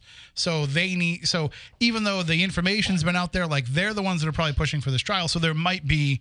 I mean, certainly, I can't imagine with everything that's going on in trying to fill the backlog of cases since you know COVID shut down trials for so long. I can't imagine that it's like on the forefront of things to do to revisit. it really a should be. previous Though. I mean, the conviction. guy, the guy was no angel.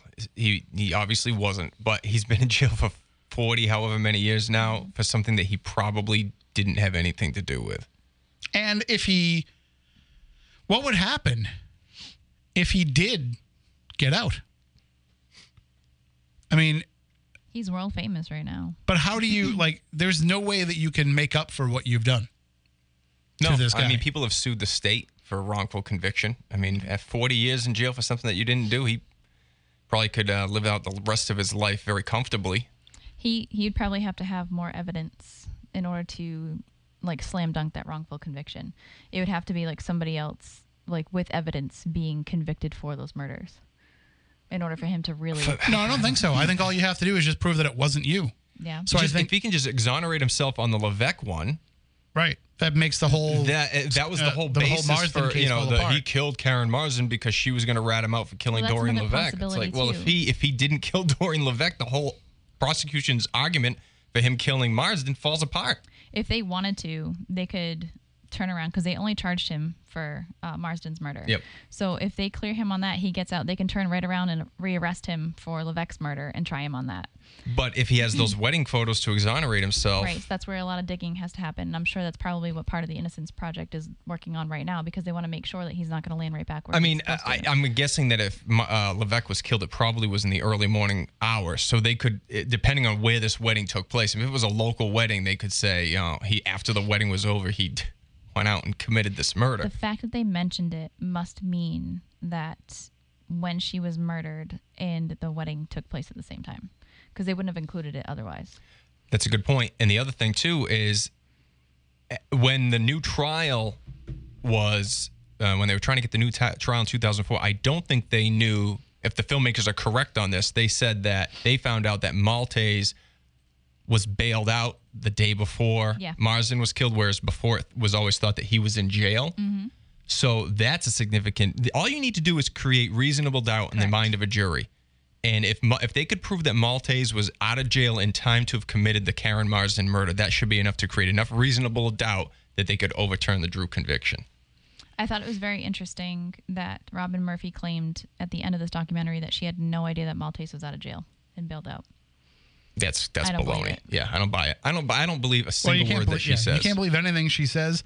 Uh, I did say in my review of it that I wrote up for um, for WBSM.com that I felt bad for her, that I felt more sympathy for her and Carl Drew as a result of this.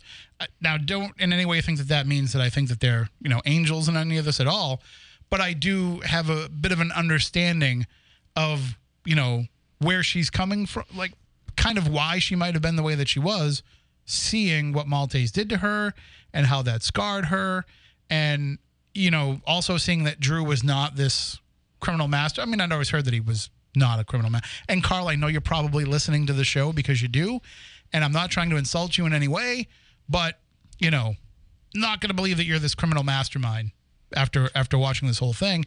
The Well, he can't be offended by that because we're basically saying that we believe that he's telling the truth. Right. Um, which he's been trying to get us to talk about on this show for years. Uh, so the, It would be fascinating to interview him. um, the so that's what happened years and years ago is he wanted to come on the show and we didn't want to discuss it. Uh, he had reached out through a third party who was a fan of us and also somebody who had been communicating with him. And uh, and he had revealed to this person that he had a radio in his cell and he listened to us on Saturday nights and that he wanted us to take up his case. Um, but and, I mean, Your signal reaches all the way to Shirley. that was years ago. This is what I was told. Oh. This is what I was told.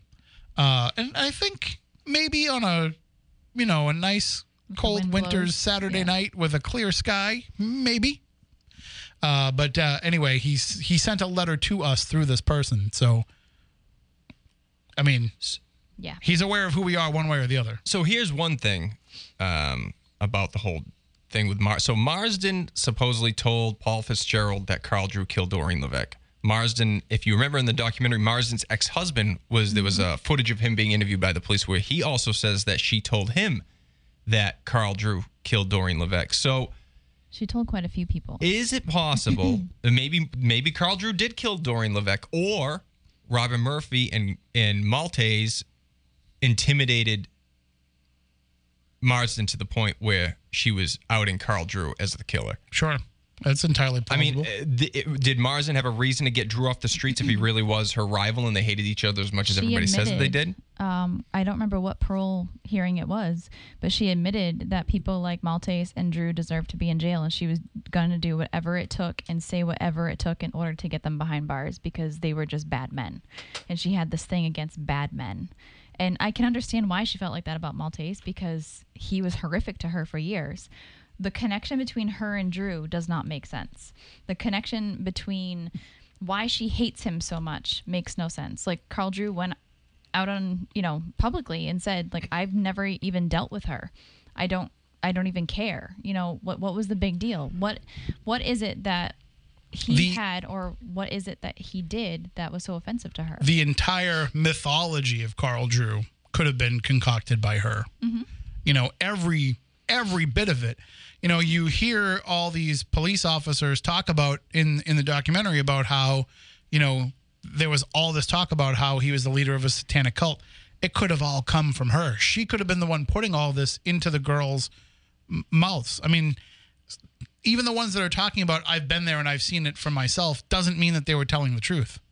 You know and it doesn't mean and i'm not trying to say that um you know that because they were prostitutes you can't take their word for anything especially when you look at the real circumstances of uh, let me let me put it to you this way. When i was a kid and i was hearing about these cases and these crimes that involve prostitutes my perspective on what a prostitute was is very different then than it is now you know, when I realized like exactly who we're talking about, you know, late teenage girls that are being forced into the situation.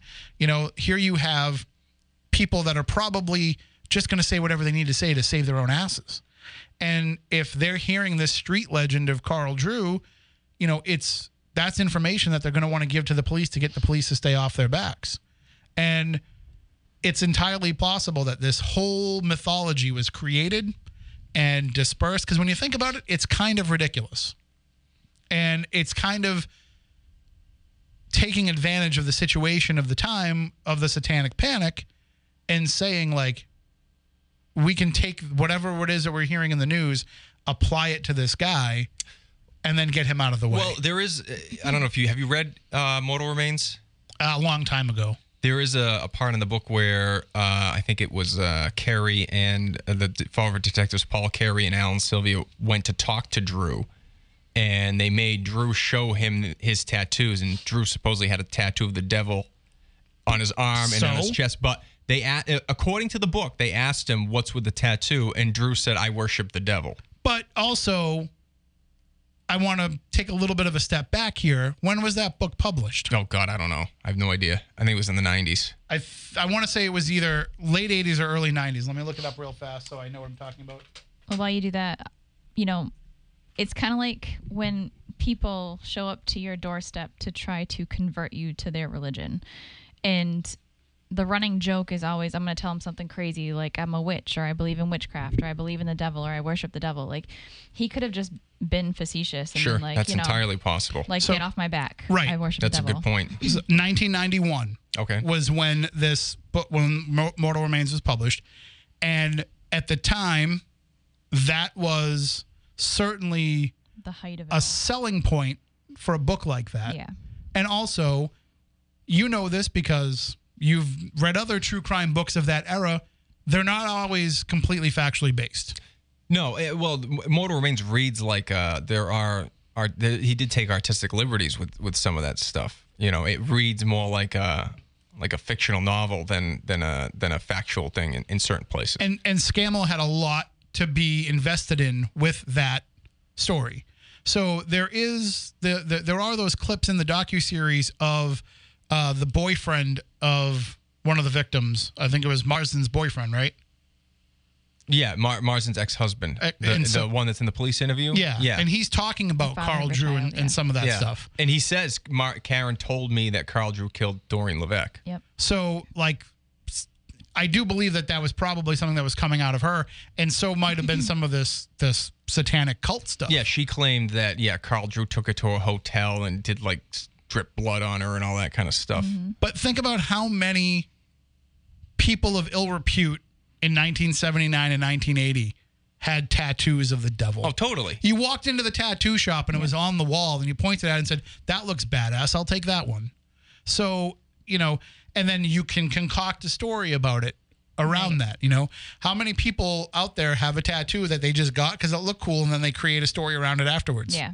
So I think that's, you know, kind of some flimsy evidence to say, here's a guy who worshiped the devil. We don't have a lot of, at least not presented in, in this uh, in any way, uh, evidence of people who came forth and said that they took part in actual cult activity Yeah. with him. They talk about being forced to be there when he does it, but there's nobody that's like, we were also part of this willingly. And I think you would need somebody to kind of Not only that, how about that. a, a freaking search warrant? Search his house for any type of paraphernalia that he's he's killing people or he's worshiping the devil. Follow him into the woods and see where he goes. But there was none of that. Well, I mean, if you ask if you ask Alan Alves, there's there's signs of that out in the woods. So it doesn't mean that he was associated with it, but It has So to here's do a him. here's a question: Do you think that Maltais killed Barbara Raposa? yeah,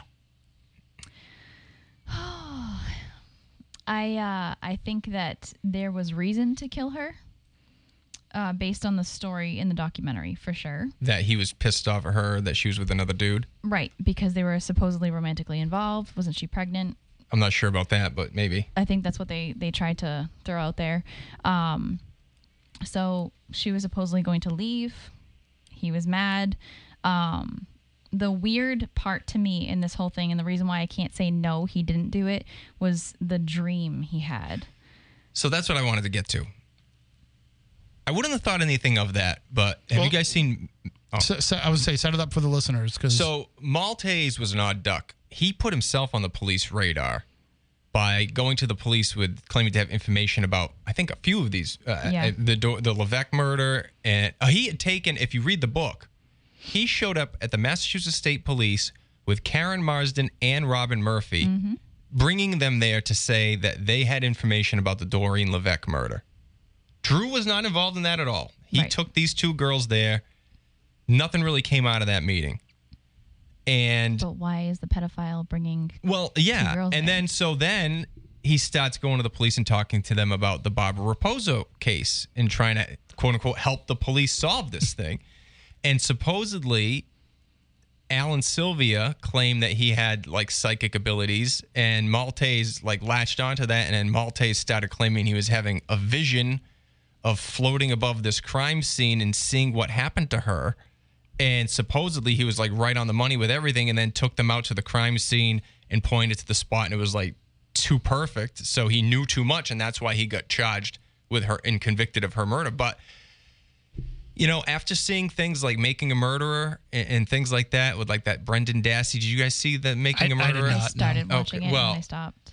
it's y- there's no recording of the Maltais interrogation, even though all those things are supposed to be recorded. The police can be very suggestive and lead you mm-hmm. in an interview, and it's very possible that he was led into saying that. We don't know what was, we don't have a copy. If they want us, if they, if the, if if law enforcement has nothing to hide with total transparency, if there was a recording of that tra- uh, of that interrogation, and I don't know if they did that back then.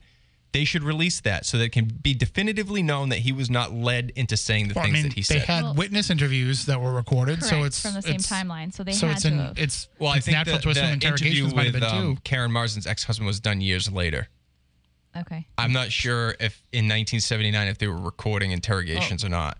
I'm sure there's audio at least of But it. you can lead a you can lead somebody. You know what I mean? That's Sure. that, that's there's a lot of true crime documentaries out there where you see how and it's what defense defenses jump onto all the time. Yeah, Right, so he coerced I'm them not. into- I- you know, m- Robin Murphy was a very manipulative person. Maybe she manipulated him into inserting himself into the story somehow. I, I, it's it's very strange. It either here's here's the deal. I think as he's far a as weird dude. Either either Maltais and Murphy committed all three together,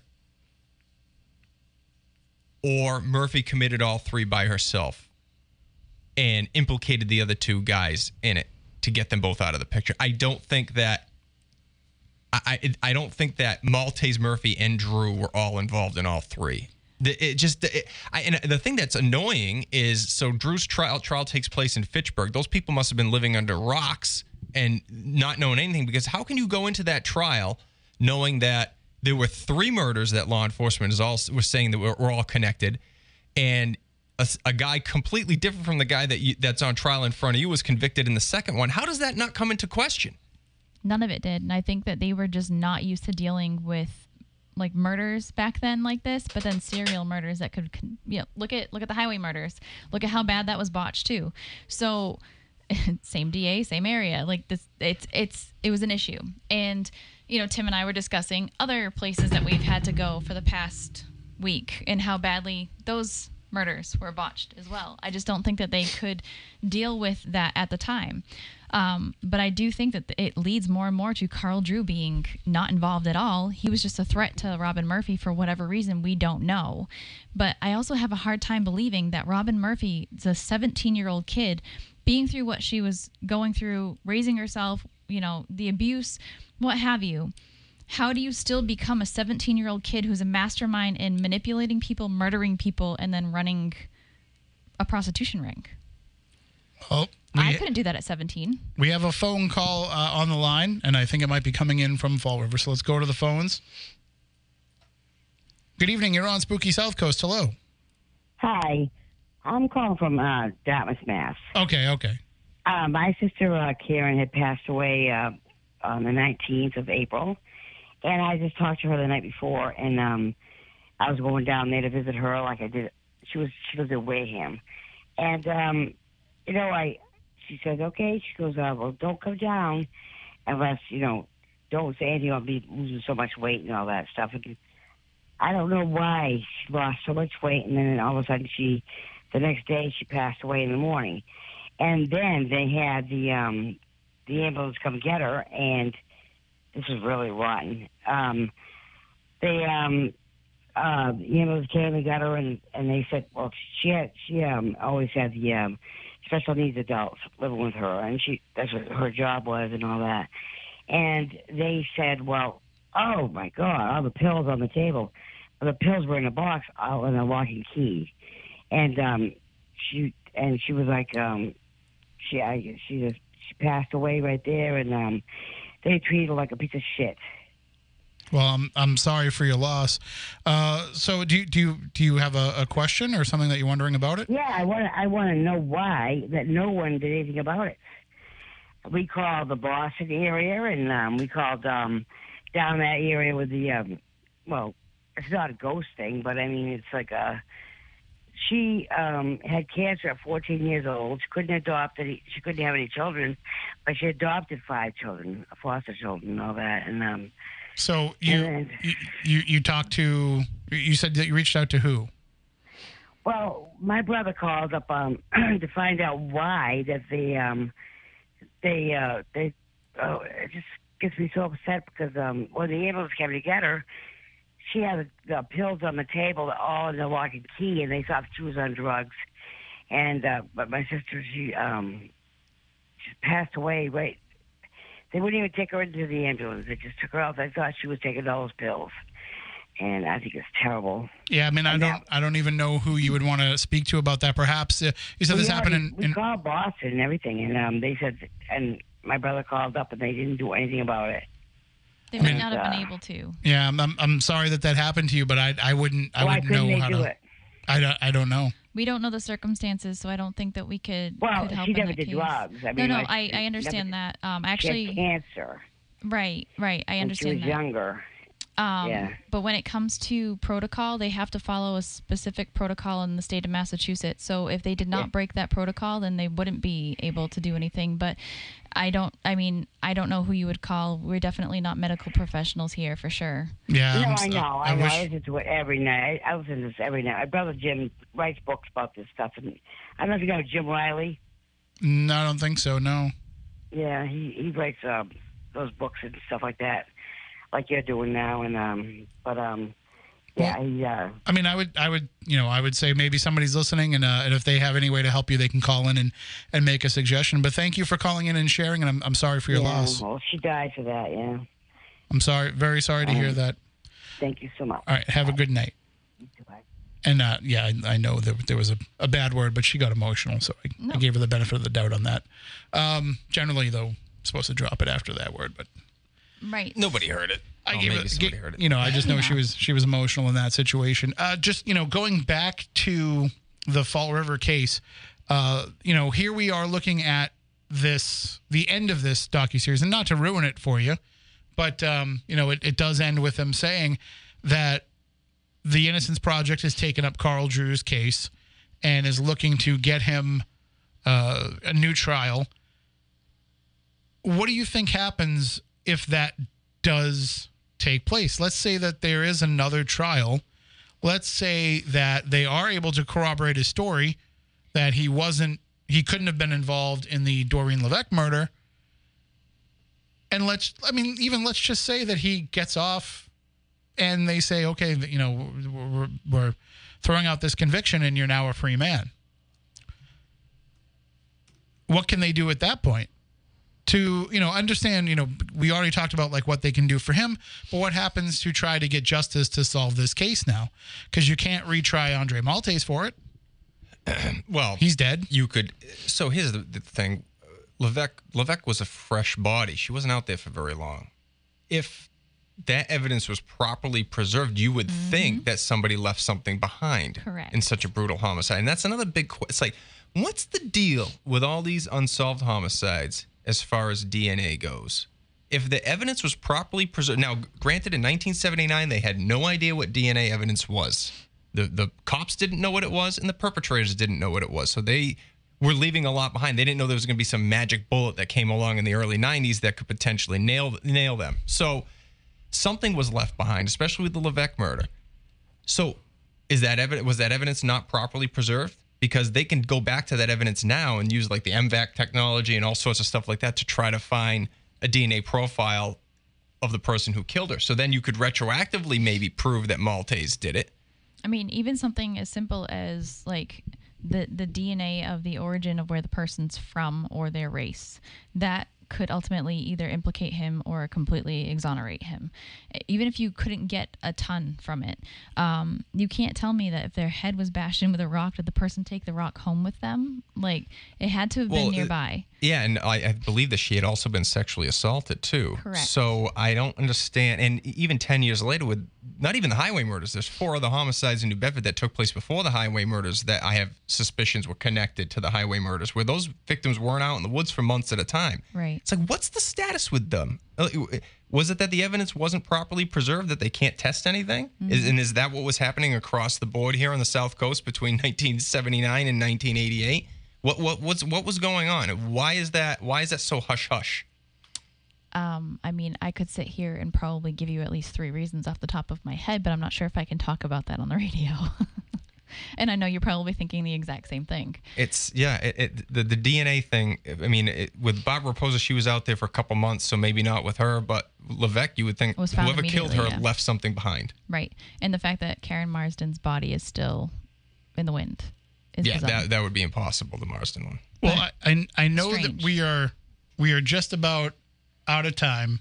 Uh, I do want to go just a couple minutes late because I want to ask you each about something. Uh, but before I do that, let me just fire off something that I legally have to play. New Bedford's News Talk Station. 1420. New Bedford's News Talk Station. 1420 WBSM New Bedford. A town square media station.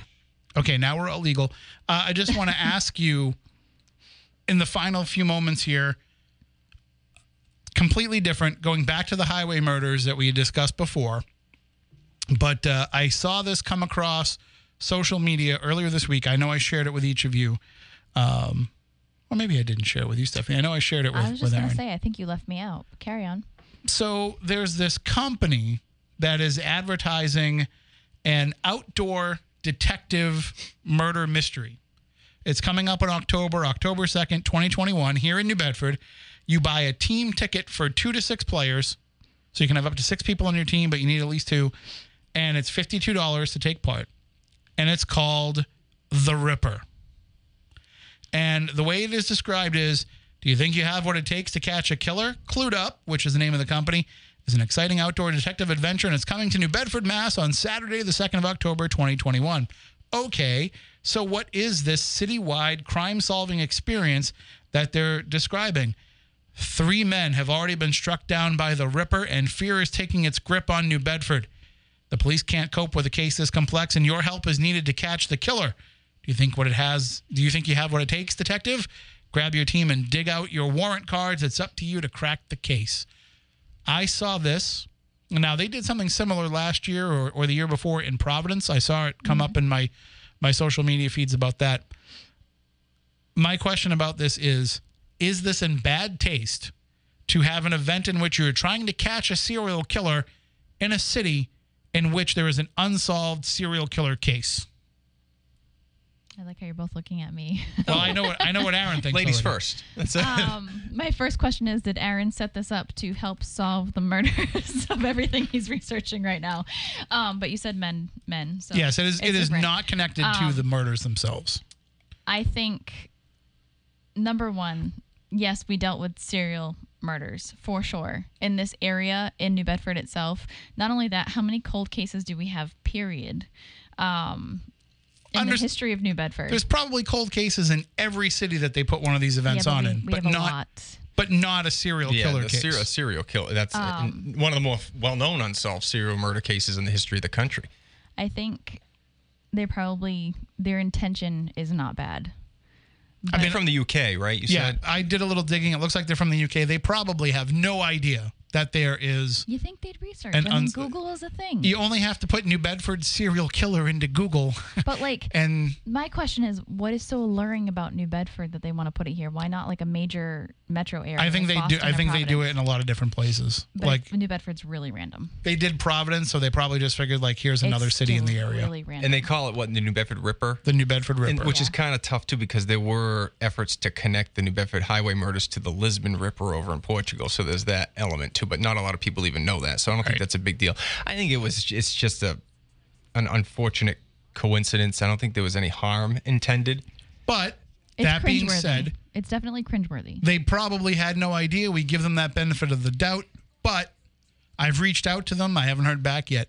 Say I get somebody on the phone and I say to them, Well, I don't know if you were aware of this, but New Bedford is a city in which we have a 30 plus year old unsolved string of murders in which it was probably one serial killer killing all these women. Then what do you do if you're the company, if you're the CluedUpp company? What do you do when somebody tells you you're bringing this product to a city where there are still fresh wounds as a result of this and family members who are, you know, aware that you were doing this. I would say move it down the road to Fall River, but that's like we discussed, Yeah, not much same much of a better option. Right. Taunton, I think both places are highly dangerous to be having people running amok at night doing this anyway. I don't think it's during the day. Oh, is it? Oh, Yeah. that's good. Um, so you would think that uh, it would be better if they put it into. I mean, at least they changed it to men. Since Yeah, Jack I- the I- Ripper's uh, Well, I don't think. I, yeah.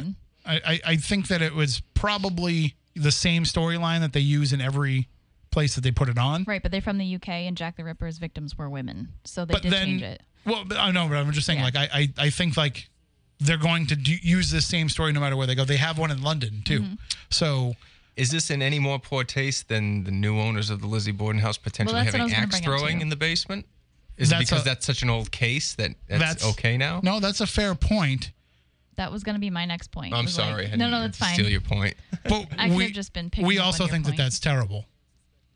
At least I do. Right, but is has this macabre, morbid, like weird new true crime era that we're living in right now become so overly socialized all over the internet and amongst people that we just kind of losing sense of the fact that like people were involved, like actual living, breathing, I'm- had families, still have families, people involved. so I put this question out in a couple of different ways. I put it out on my own social media, and I got back a few people who said they thought that it was tasteless, uh, and and a few people who have said like enough time has passed, and it's not the, it's not the picking up the same story, so it's okay. I shared it in a couple of groups that are related to the highway murders, uh, which Aaron is well aware of the people that comprise these groups, who they are. A lot of them are victims of the families and and people who have followed this case for a number of years. And surprisingly, there was only like maybe one comment in those groups where somebody said like, "No, this is bad." Everybody else was kind of like, you know, it's not the same thing. Like I'm not that, you know, I don't feel like it's that bad. So I, I think mean- if they had used like actual um, or even parallel or similar information to the highway murders, I would for sure be aggravated by it. They it does look different, so it just kind of looks like almost like uh, what are those things like escape rooms? Yeah. So, you know, right, that's basically that's, what I'm the idea of what it is. Yeah, I probably would give him a pass. I don't think it's it's not like there's a rock group that did a song called "The New Bedford Highway Killer" and how he leaves his victims on the side of the road, and they wrote a whole song about it, which I think was Well, That's I mean, kinda I, I think somebody could fairly ask the same question to say, well, isn't Aaron making a documentary about it? Just as much of a kind of profiteering off it, you know, not that you you're Yeah, but at haven't same, yet. right? say not that you're going to profit off of it. This this, this guy's running up a bill, uh, and No, just the just the amount of time he spent on it. But same thing with you know Maureen's book, where somebody says, you know, isn't that commercialization of the murders to do that? I can't speak for Maureen because I haven't read the book and I don't know, but I can speak for Aaron because I do know him. But I would say that your intention with making this documentary is number one, the fascination that nothing's ever been done with it, and two, getting the story out there in a way that is getting justice for these girls Right. that have been And, killed. and of Yeah, course, we're not making neither, of course, neither thing is commercialization. Yeah. I'm just saying, like that is the no, argument yeah, it's a good can make. argument. It's a good argument. Where do you draw the line? Basically, is the argument. Well, Right. and I think fact-based things like documentaries and books Mm-hmm. are certainly, you know, they're kind of. It's almost like a service to do so. Like you, you ha- somebody has to do it. Well, I mean, if, if without you know, if you certain way you could say nobody should ever write a movie uh, make a movie or write a book about any kind of tragedy that involved the loss of human life. So you'd have like no books about the Second World War. You'd have no books. Right. You know what I mean? Right. Like you could, it would just be like there would be a very limited selection of Like- things to watch and read. like people talk about being a Civil War buff like it's like a fun thing to do. And to go out and dress up and reenact the Civil War battles and it's like, well that's like saying, well you're making fun of somebody being murdered. So that's the point somebody brought up with it when it comes to this is like how is this even if it was about the highway murders and it's not. But even if it was, how would that be wrong but a Civil War reenactment is okay? Like somebody could argue that what you and I did last week crosses Oh, the totally line. exploitative. Sure. Yeah. like 110%. I have a Lizzie Borden, bloody Lizzie Borden with an axe in my yard at Halloween time. Uh, And It's not surprising. Like just us going there and doing the things that we've done in that house. Like, you know, here we are being critical of the things that they're doing uh, or the things that they have planned to do at that house. And somebody brought up that same point. Well, if you think that it's wrong for Lance Zaal to hold axe throwing uh, in the parking lot and to, you know, have murder mystery parties and all this other stuff, how is that? My argument for that is Oh. somebody already died by axe there. Why are you going to implement, you know, the, the use of axes? Yeah, at but then why why is you going there and charging people money to go look for the ghosts of them not being exploitative too? And it's a fair point because you can say that it is, especially if you're somebody that doesn't believe. Then uh, of of course it's a totally exploitative thing. So it is kind of a, a fair thing. Now my issue with with the axe throwing and the things that they have planned there isn't so much of it being exploitative to the murders because like let's face it everything that's happened there is exploitative to the murders. Running as a bed and breakfast is probably exploitative to the murders. But my issue is is it's going away from traditionally the way that things have been Making handled there with the respect factor that's been involved in it. There's a difference when you're doing things and sure it might be capitalizing on the murders in some way but it's also you know fully respectful of what happened there. It's that- and this doesn't seem like that, that weird like we have to be involved in this this morbid situation. Like we have to go visit a house where people were murdered. Like i think that's bizarre. I could probably name four places across the country right now where i think it's freaking weird. Like and i i have this argument all the time. Why are you going to said location to connect with whatever's there? Like why does it make sense to be like, ooh, in a sane asylum where people were freaking tortured and they were screaming for their lives? Let's go connect with their ghosts. Why? What like what is the point? What I do is to give a voice to the dead. What I do is to go in and try to figure out what happened, find missing pieces of information, find missing pieces of history, connect different things, but to sit in a dark room and be like, "Hello, we're here with a recorder. See that light? Make it jump, make it change. Oh, by the way, do you know that you're dead? Like what is the point? Like these- Adrenaline. it's just it's what it is it's, it's the thrill of it and it's a fun thing to do for these people they're not out there for science they're not trying to help they might think that they are but they're just they're lying to themselves and i will go out there and say that and come at me i don't care but it's the same thing like it, it's all an issue Believe me, I. I, I still want to have uh, on the program. uh-huh And that can be a discussion that we have with him, you know, within the limited scope of what he does, but also what he does outside of the Lizzie Borden house with his U.S. Ghost Adventures company. And, but, you know, also, like, we have to be fair, that can get turned back on us. So, and I'm, you know, I'm fully open to having that discussion because in in a way it can be turned back on us you know just going there see we do a lot of fundraisers that are for historic haunted places. Right. We're doing it of course we make money off of it ourselves because what we're spending our time doing it and promoting it and all that. And our money. But we're giving back you know money to the location. We're helping them with their fundraisers as part of that. And people can look at that and say you know that's capitalizing on what- went on there. But we also have kind of an unwritten rule too about a certain amount of time that's passed. You know when we first started this show in 2006 uh, not long after we started, Moniz and I had the opportunity to go down to New York City and to investigate Ground Zero. Somebody was going to have us go down there after hours and be able to conduct a paranormal investigation of the remains of the Twin Tower before they started building, you know, the the the memorial, the full memorial that was there, and you know, we turned it down because we said it's just no, it's inappropriate to go and do that. But to go there and do something like what I do is beneficial to any spirits that are left there. Uh, Some, It's but some people might, some people might not feel that way. Oh, absolutely. And I think, you know, permission of the families is a huge thing too. Um, but people don't think that way. But our, I mean, our argument with it, for our perspective of it, was it's just too fresh. Right. I mean, somebody might do that a hundred years from now, but right now it's too fresh to do. And we've actually gone to places where, yeah, we've got ghosts here from the 1800s. Go and talk to them.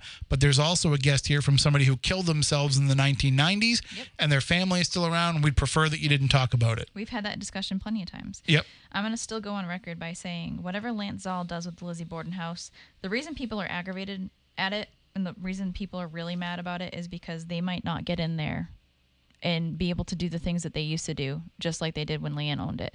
Well, I think that that is a huge problem within the paranormal community. They're not going to have free reign like they had before. I've also- changing. I've seen the other side of it where I've seen people be overly like okay with everything Yeah. where I, I think it goes against what I would expect them to be. Right. Because they think that if they're positive, it's going to help them out and they're going to like, Oh yeah, they're going to be the, the new team that gets in there and You're does like- whatever yeah, they want. and It's an I- opportunity. and it's not going to be that. Nobody's getting in there for free. nobody's getting in there period to do anything because he's running ghost hunts every single night but i will say the one problem that i have with Lance Zaal and i will 100% love to have a conversation with him about it is do not go to hawaii and go on a native hawaiians tour and steal his entire tour that he uses about his own culture and then turn it around and use it for you your us ghost adventures tour word so for word not not exactly uh, the first time I've heard that happening in some other places. So I'd like to I'd like to get some answers about that too. I think the bailout on that, and this is speculation on my part. I don't know anything about it, but speculation is he's probably hiring somebody else to write the tours. And somebody else wrong. probably stole the tour, and he doesn't know. He might not know We'll that somebody stole the tour. but Stole I'm the gonna be the tour. one that tells Stole the tour, I should say, as I'm stumbling to get my words out. But I also think if you own a tour company, you should probably go on every other tour Mm-hmm. that's happening in that city and just see what they're doing so that you know that you're not copying it, especially if somebody else is writing it for you. Like plagiarism is plagiarism, and you don't want to have anybody working for you that's plagiarized. So but especially in a place like that where it's an it's an island with its own natives it, it's a complete and total bubble with its own culture and you're going to appropriate the culture of those people keep It's in mind disgusting. the other side of the argument for some people is so what if the story's out there we can use it so keep that in mind i mean i'm not saying i, don't agree care. with it but that's kind of the that's kind of the other side of it the other side of it is if it's out there if somebody's done it we can use it. We i saw it happen this week when somebody was making a youtube video uh, somebody put out a youtube video of the story of claire the doll. And they, it was basically a person reading ghost stories uh, for a 15 hour YouTube video. And she basically read Jill's entire Reddit post about the doll and read it word for word and just put herself in Jill's shoes and appropriated that story for herself to monetize on YouTube and that should to be make money. credit back to the original poster always 100% but i think in the world that we live in today where everybody's so so so much in an uproar about culture and race and and equality for all But we're talking about something that comes outside of the realm of that because it falls under the realm of legend.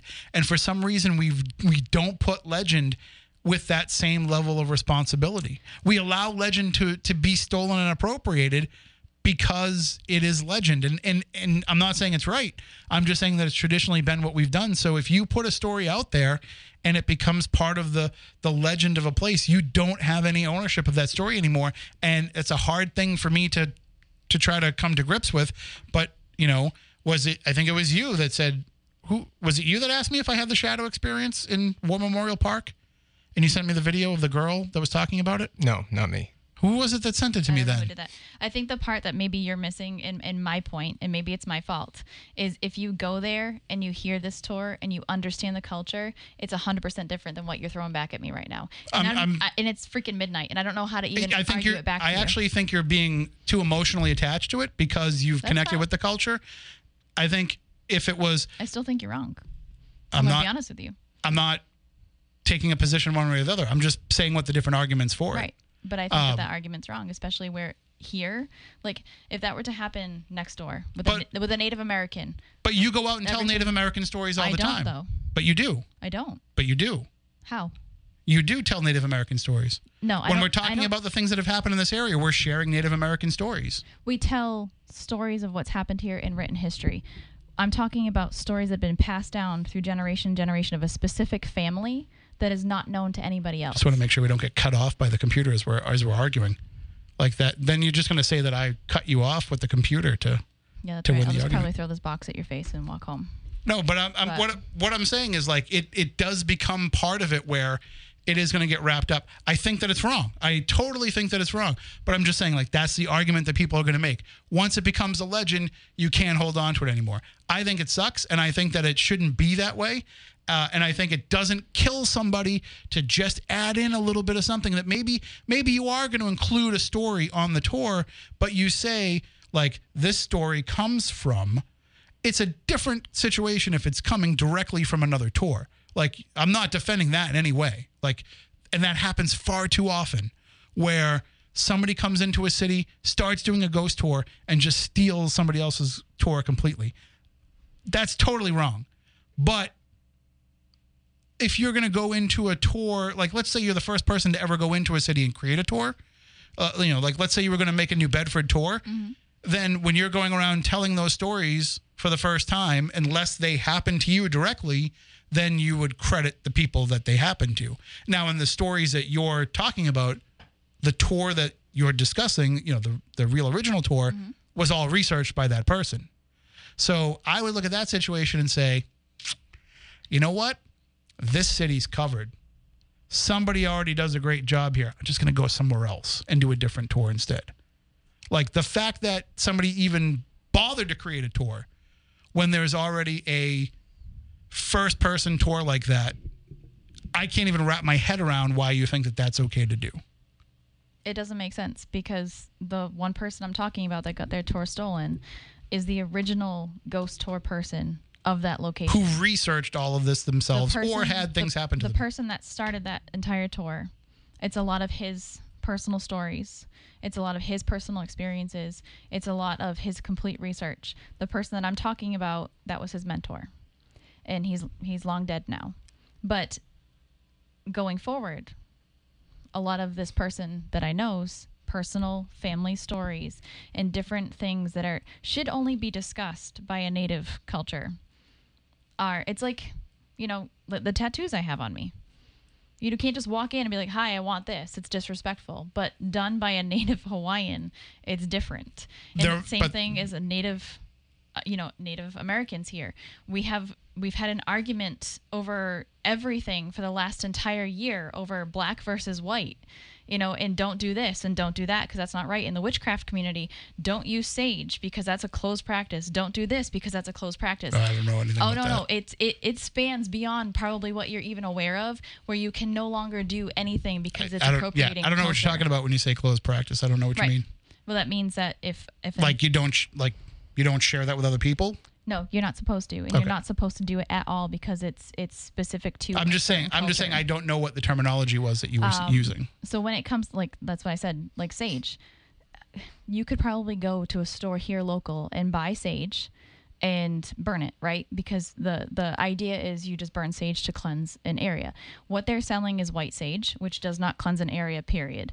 White sage Well- is a sacred um, one of the sacred herbs in the Native American medicine wheel that is used for specific ceremonies that have nothing to do with what a bunch of white people are burning it for. I don't. I don't burn sage, but my understanding is, doesn't it just like clear out the air anyway? no, Like, no. isn't it supposed to be like a placebo effect for some people that you just you That's smell the sage is. burning and you're like, oh, this is great. Yeah. So I mean, I'm just thinking like a lot of places that sell it probably. No, what they're doing is You know. they're just they're they're making money off of something that's just fooling people. Well, and because they've heard about it, like they've heard, oh, you burn sage and it helps. But they never bothered to do the research to figure out exactly what they're supposed Well- to do. So the big argument now is sage is a closed practice. Stop doing it. If you want to burn sage in order to clear an area, then you use a different type of sage. And even that they're trying to argue now is a closed practice. Burning other things is a closed practice. And it's getting to the point where people are segregating themselves and separating themselves so much that it's it's it's out of control. But We're getting cut off by commercials, but um, sorry to the people on the stream. They can't hear me now because there's a commercial. should I just stop talking then? No, no, but it's my fault because I didn't stop that block. Um, but either way, it's it's everybody dislikes this one and dislikes that one because everything should belong to a certain race or a certain culture. And I think some part of that should be still held sacred. You should go to a Native Hawaiian to learn about Native Hawaiian culture. You should go to a Native American to learn about Native American culture. Sure, we can tell stories that have been shared with us or that are common legend, but those actual stories that are attached to their families should be left that way. Sure. No, I totally agree with that. But also, you know, I think it's fair to say when you get to a place like, okay, the Salem people, they get really upset when a new tour comes into town and tells the same stories that are on their tours. Mm-hmm. But there's like 75 tours in Salem. I don't know how many there really is, but there's a lot of tours in Salem that are all telling the same story. So you really can't stop that. That's a different situation Oh, than what you're talking different. about. Yeah, because those stories are the only ones that are in that area, and it's going to be the same ones over and over and over again. None of those stories are personal to the people that are even telling them. And and that's so when I'm saying like when something becomes a legend, that's what I'm talking about. Right. Like going to a place like Salem, you can't You stop no somebody over from that. telling those stories. you know, Yeah, you know, I'm not talking I- about personal and and re- personally research things either. Like I could go to Salem right now and tell personal stories in a completely different tour of everything because they're my stories. you you and I know for a fact that there's a tour in Plymouth that our friend runs who has discovered things, Mm-hmm. you know, that shouldn't become part of somebody else's tour. Right. And if they do, he gets rightly upset. You know, because it's personal things that either Mm-hmm. Right. he's researched or had happened to him, and now it becomes a story for somebody else. But anyway, this is probably a topic worth saving for another show Potentially. when yes. when most people haven't already, you know, gone to sleep because they thought it was over at midnight, and we're keeping Aaron up late. we are. And uh, I have no opinion on any of this. I'm just listening. we're totally hopped up on Swedish fish. So we'll, we would just go all night with this. Yes. Uh, but we will call it a night here. We'll come back next week. Uh, and, and I'll reach out to Lance and I'll see if he wants to join us next week. I don't know if he will. He probably won't. Uh, definitely, you know, he's done a few media interviews. So maybe he's willing to, Well, we don't to come compare on. to Fox Business, and he's probably too busy walking in circles on the telephone to uh, call into us. I think that's who he was talking to when, when we, Could have been. saw that. Could so have been. anyway, uh, that'll do it for tonight's show. Uh, until next week, we want everybody out there to stay spooktacular.